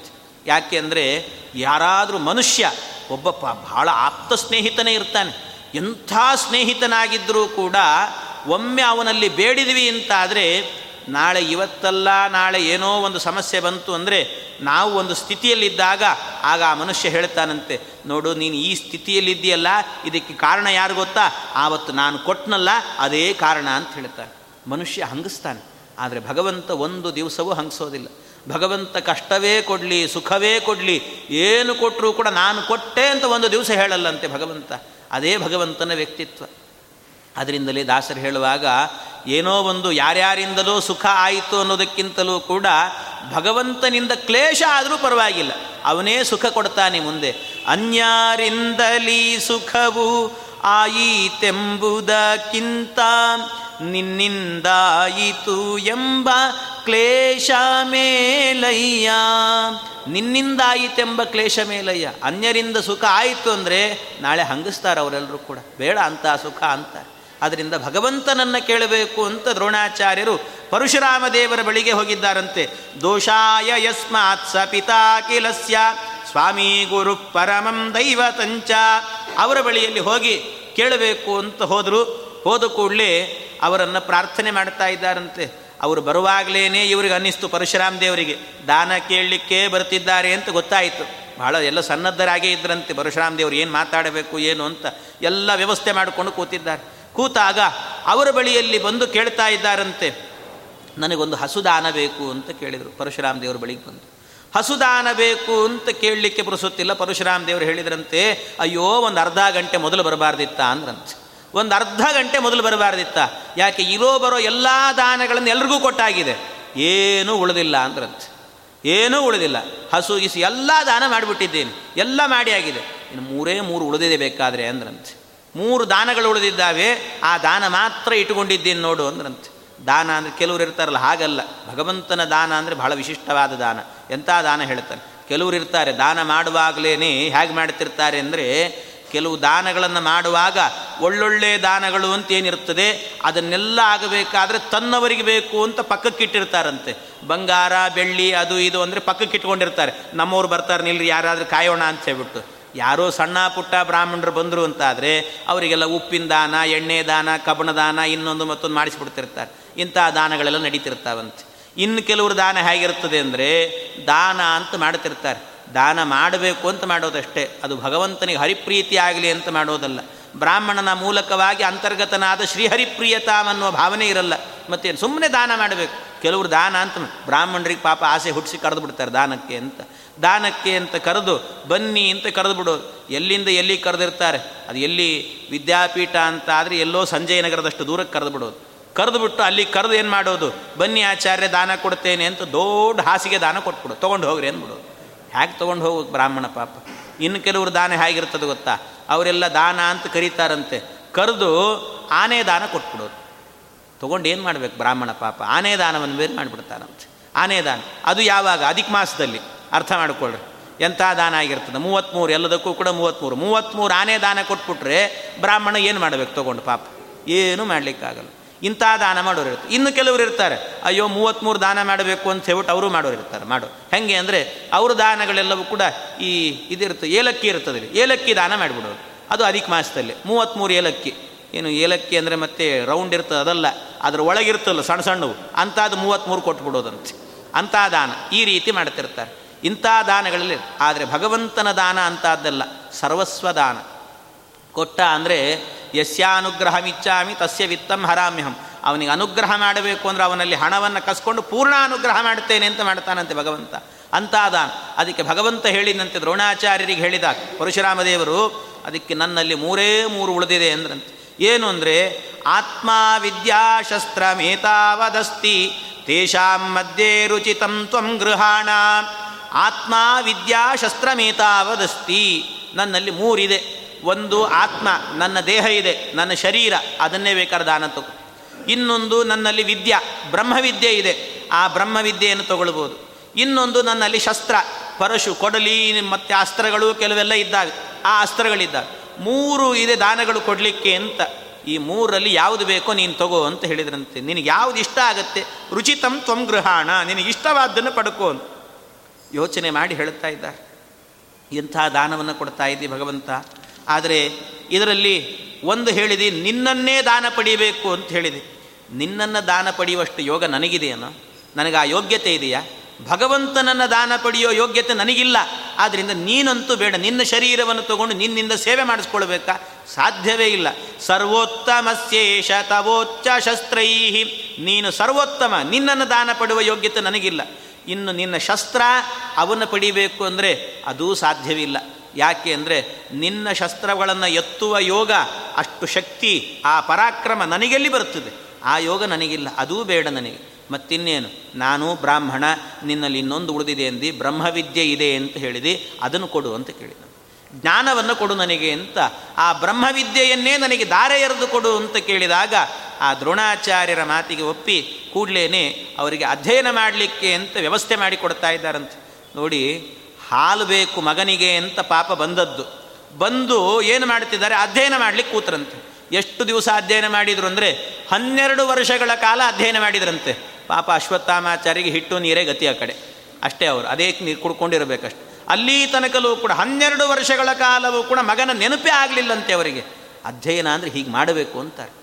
ಯಾರಾದರೂ ವಿದ್ಯಾಪೀಠಗಳಿಗೆ, ಗುರುಕುಲಗಳಿಗೆ ಹೋದರೆ ತಂದೆ ತಾಯಿಗಳ ನೆನಪೇ ಆಗಿರಬಾರ್ದಂತೆ, ಹಾಗೆ ಅಧ್ಯಯನ ಮಾಡಬೇಕಂತೆ. ಅಂಥ ಅಧ್ಯಯನ ಇದು ಅಂತ ತೋರಿಸಿಕೊಡ್ತಿದ್ದಾರೆ ದ್ರೋಣಾಚಾರ್ಯ. ಹಾಗೆ ಅಧ್ಯಯನ ಮಾಡಿದರು. ಹನ್ನೆರಡು ವರ್ಷ ಕಾಲ, ಅಬ್ದದ್ವಿಷಟ್ಕೇನ ಸಮಾಪ್ಯತಾಸಹ ಅಬ್ದದ್ವಿಷಟ್ಕೇನ ಹನ್ನೆರಡು ವರ್ಷ ಅಧ್ಯಯನ ಮಾಡಿದರು. ಅಷ್ಟು ವರ್ಷಗಳ ಕಾಲ ಅಧ್ಯಯನ ಮಾಡಿದ ನಂತರ ಆಮೇಲೆ ಅಧ್ಯಯನ ಪೂರ್ಣ ಮುಗಿಸಿ ಆವತ್ತು ನೆನಪಾಯ್ತಂತವ್ರಿಗೆ, ಅಯ್ಯೋ, ಅಶ್ವತ್ಥಾಮನಿಗೆ ಹಾಲು ತರ್ತೇನೆ ಅಂತ ಹೋಗಿದ್ದೆ, ಹಸು ದಾನ ಕೇಳಲಿಕ್ಕೆ ಅಂತ ಅಂತ ನೆನಪಾಗಿ ಮತ್ತೆ ದಾನ ಕೇಳಲಿಕ್ಕೆ ಅಂತ ಬೇರೆ ಕಡೆ ಹೊರಟ್ರಂತವ್ರು. ಒಂದು ಹನ್ನೆರಡು ವರ್ಷ ಆದಮೇಲೆ ನೆನಪಾಗಿದೆ ಅವರಿಗೆ. ಈ ಪ್ರಸಂಗದಲ್ಲಿ ಶ್ರೀಮದ್ ಆಚಾರ್ಯರು ಮತ್ತೊಂದು ನಿರ್ಣಯವನ್ನು ಕೂಡ ಕೊಡ್ತಾ ಇದ್ದಾರೆ. ಯಾಕೆ ಪರಶುರಾಮ ದೇವರಾಗುವಾಗ ದ್ರೋಣಾಚಾರ್ಯರು ದಾನಕ್ಕೆ ಅಂತ ಬಂದಾಗ ಹಸುದಾನವನ್ನು ಕೇಳಿದಾಗ ಹಸುದಾನವನ್ನೇ ಮಾಡಬಹುದಿತ್ತು. ಆದರೆ ಇಲ್ಲ ಅಂತ ಹೇಳಿದರು. ಇಲ್ಲ ಅಂತ ಹೇಳಿದರೂ ಕೂಡ ಭಗವಂತನಿಗೇನಾದರೂ ಕೂಡ ಸಮಸ್ಯೆನೇ. ಇಚ್ಛಾ ಮಾತ್ರ ಪ್ರಭೋ ಸೃಷ್ಟಿ ಕ್ಷಣ ಮಾತ್ರದಲ್ಲಿ ಸೃಷ್ಟಿ ಮಾಡಿ ದಾನವನ್ನು ಮಾಡ್ಬೋದಿತ್ತು. ಅಷ್ಟು ಶಕ್ತಿ ಭಗವಂತನಿಗಿದೆ. ಆದರೂ ಕೂಡ ದ್ರೋಣಾಚಾರ್ಯರಿಗೆ ಒಂದು ಹಸುವಿನ ದಾನವನ್ನು ಮಾಡಲಿಲ್ಲ. ಯಾಕೆ ದಾನವನ್ನು ಮಾಡಲಿಲ್ಲ ಅಂತ ಕೇಳಿದರೆ ಅದಕ್ಕೆ ಇದರ ಒಳಗೆ ಒಂದು ರಹಸ್ಯ ಇದೆ ಅಂತ ಹೇಳ್ತಾರೆ ಶ್ರೀಮದ್ ಆಚಾರ್ಯ. ಒಳಗೊಂದು ರಹಸ್ಯ ಇದೆ ಅಂತೆ. ಏನಾ ರಹಸ್ಯ ಅಂತ ಕೇಳಿದರೆ ಬಹಳ ಅದ್ಭುತ ಎಂತಿಂಥ ನಿರ್ಣಯಗಳ ಆಚಾರ್ಯರದ್ದು ಅಂದರೆ ಇಲ್ಲದೆ ಇದ್ರೆ ಪರಶುರಾಮ ದೇವರು ಯಾಕೆ ಕೊಡಲಿಲ್ಲ ಅನ್ನೋದಕ್ಕೆ ಉತ್ತರವೇ ಇಲ್ಲ ನಮಗೆ. ಅಂಥ ಸ್ಥಿತಿ. ಆಚಾರ್ಯರೇ ನಿರ್ಣಯವನ್ನು ಕೊಡಬೇಕು ಇದಕ್ಕೆಲ್ಲ. ಆಚಾರ್ಯರು ನಿರ್ಣಯವನ್ನು ಕೊಡ್ತಾ ಇದ್ದಾರೆ. ಏನು ಅಂದರೆ, ಇವತ್ತು ಇವನಿಗೆ ಹಸುದಾನವನ್ನು ಕೊಡಬಾರದು. ಕೊಡದೇ ಇದ್ದಾಗ ಏನಾಗುತ್ತೆ? ಮುಂದೆ ಆಗಬೇಕಾದ್ರೆ, ಇವರು ಮುಂದೆ ಇನ್ನೂ ಬೇರೆ ಬೇರೆ ಕೆಲಸಗಳನ್ನು ಮಾಡುತ್ತಾರೆ. ಆಮೇಲೆ ಕೌರವಾದಿಗಳಿಗೆಲ್ಲರಿಗೂ ಕೂಡ ಗುರುಗಳಾಗ್ತಾರೆ. ಅವರಿಗೆಲ್ಲ ಪಾಠ ಹೇಳಿಕೊಡ್ತಾರೆ. ಕೊನೆಗಾಗಬೇಕಾದ್ರೆ ಆ ಕೌರವನ ಪಕ್ಷಪಾತಿ ಆಗ್ತಾರೆ. ಅಂದರೆ ದುರ್ಯೋಧನನ ಕಡೆಗೆ ಸೇರಬೇಕು ಅವರೆಲ್ಲರೂ ಕೂಡ. ದುರ್ಯೋಧನನ ಕಡೆಗೆ ಸೇರಿಕೊಂಡು ಇವರೂ ಅಶ್ವತ್ಥಾಮಾಚಾರ ಇಬ್ಬರೂ ಕೂಡ ದುರ್ಯೋಧನನ ಕಡೆಗೆ ಸೇರಿಕೊಂಡು ಪಾಂಡವರ ಸೈನ್ಯದ ಜೊತೆಗೆ ಹೋರಾಡಬೇಕು. ಆಗ ಪಾಂಡವರ ಸೈನ್ಯ ಏನಿದೆ? ಅದರಲ್ಲಿ ಪಾಂಡವರ ಸೈನ್ಯದಲ್ಲಿರುವಂಥ ಅನೇಕ ಸಜ್ಜನರನ್ನು ಇವರು ಕೊಲ್ಲಬೇಕು ಅಂತ ಯೋಚನೆ. ಭಗವಂತನ ಸಂಕಲ್ಪ ಇದು.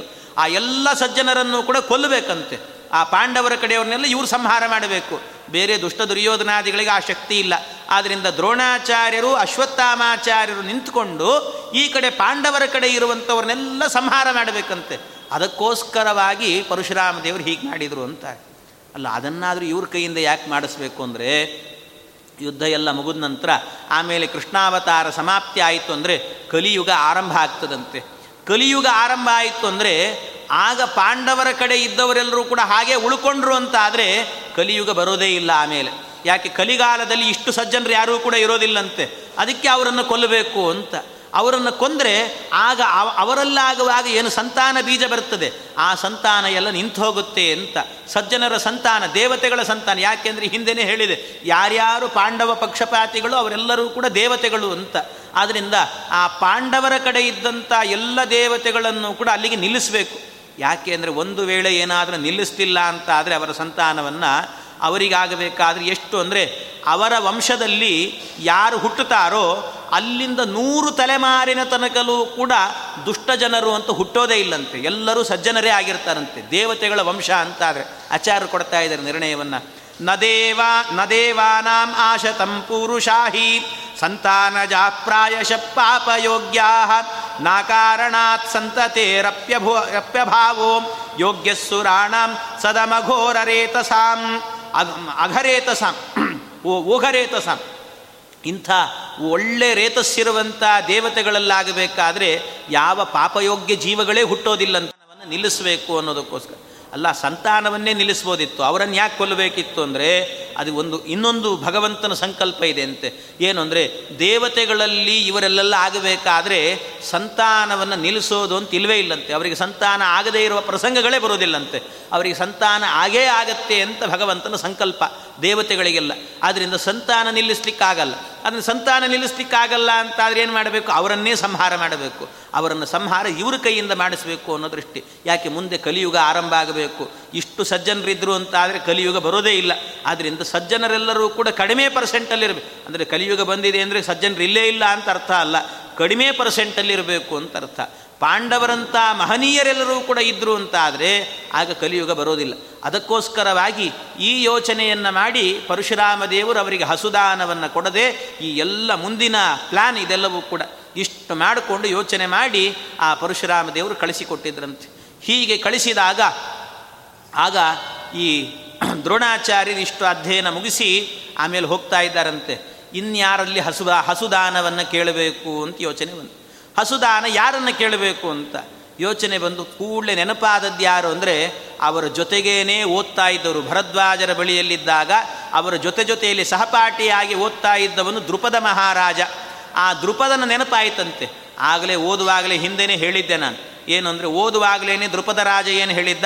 ನಾನು ದೊಡ್ಡವನಾದ ನಂತರ ನನ್ನ ರಾಜ್ಯದಲ್ಲಿ ಅರ್ಧ ರಾಜ್ಯವನ್ನು ನಿನಗೆ ಕೊಡ್ತೇನೆ ಅಂತ ಹೇಳ್ಬಿಟ್ಟು ದ್ರೋಣಾಚಾರ್ಯರಿಗೆ ಮಾತು ಕೊಟ್ಟಿದ್ದಂತೆ ಅದಕ್ಕೆ ಆ ಮಾತು ಕೊಟ್ಟಿದ್ದೆಲ್ಲ ನೆನಪಿಟ್ಟುಕೊಂಡಿದ್ದರು ಅದಕ್ಕೋಸ್ಕರವಾಗಿ ಅವನಲ್ಲಿ ಹೋಗಿ ದಾನವನ್ನು ಕೇಳಬೇಕು ಅಂತ ಆ ದೃಪದನ ಬಳಿಗೆ ಹೋಗ್ತಾ ಇದ್ದಾರಂತೆ. ಯಯೌ ಸಕಾಯಂ ದೃಪದಂ ಮಹಾತ್ಮ. ಆ ದೃಪದನ ಬಳಿಗೆ ಹೋಗಿ ದಾನಕ್ಕೆ ಅಂತ ನಿಂತಿದ್ದಾರೆ. ದಾನೇರ್ಧ ರಾಜ್ಯಸ್ಯ ಹಿ ತತ್ ಪ್ರತಿಜ್ಞಾಂ ಸಂಸ್ಮೃತ್ಯ ಪೂರ್ವಾಮುಪಯಾತಂ ಸಕಾಯಂ. ಸಕಾತವಾಸ್ಮೀತಿ ತದೋದಿತೋಪಿ ಜಗಾದ ವಾಕ್ಯಂ ದೃಪದೋತಿ ದರ್ಪಾತ್. ಆ ಕೂಡಲೇ ದೃಪದನ ಮನೆಗೆ ಹೋಗಿ ನಿಂತು ಆ ದ್ವಾರಪಾಲಕನಿಗೆ ಹೇಳಿ ಕಳಿಸಿದ್ದಾರಂತೆ. ಏನು ಅಂದರೆ, ನನಗೆ ದೃಪದ ರಾಜನನ್ನು ಭೇಟಿ ಮಾಡಬೇಕು, ಒಂದು ಹಸುದಾನಕ್ಕೆ ಅಂತ ಬಂದಿದ್ದೇನೆ. ದೃಪದನಿಗೆ ಹೇಳಿ, ನಾನು ದ್ರೋಣಾಚಾರ್ಯ ಅಂತ ನನ್ನ ಹೆಸರು, ಅವನು ನನ್ನ ಸಹಪಾಠಿ, ಅವನಿಗೆ ಹೇಳಿ ನನ್ನ ನೆನಪಾಗ್ತಿದ್ದೆ ನಾನು ಸಖ ಅವನಿಗೆ ಅಂತ ದ್ರೋಣಾಚಾರ್ಯರು ಅವನ ಬಳಿಯಲ್ಲಿ ಹೇಳಿ ಕಳಿಸಿದ್ದಾರಷ್ಟೇ. ಹೇಳಿ ಕಳಿಸಿದ ನಂತರ ದೃಪದ ಮಹಾರಾಜ ಬರಬೇಕು ಬಂದ ನಂತರ ದ್ರೋಣಾಚಾರ್ಯರಲ್ಲಿ ಏನು ಮಾತಾಡ್ತೇನೆ, ಹಸುದಾನವನ್ನು ಕೊಟ್ಟನೋ ಇಲ್ಲವೋ ಅನ್ನೋ ವಿಚಾರವನ್ನು ನಾಳೆ ದಿವಸ ಸೇರಿದಾಗ ನೋಡೋಣ ಅಂತ ಹೇಳ್ತಾ ಇಂದಿನ ಉಪನ್ಯಾಸ ಕೃಷ್ಣಾರ್ಪಣಮಸ್ತು.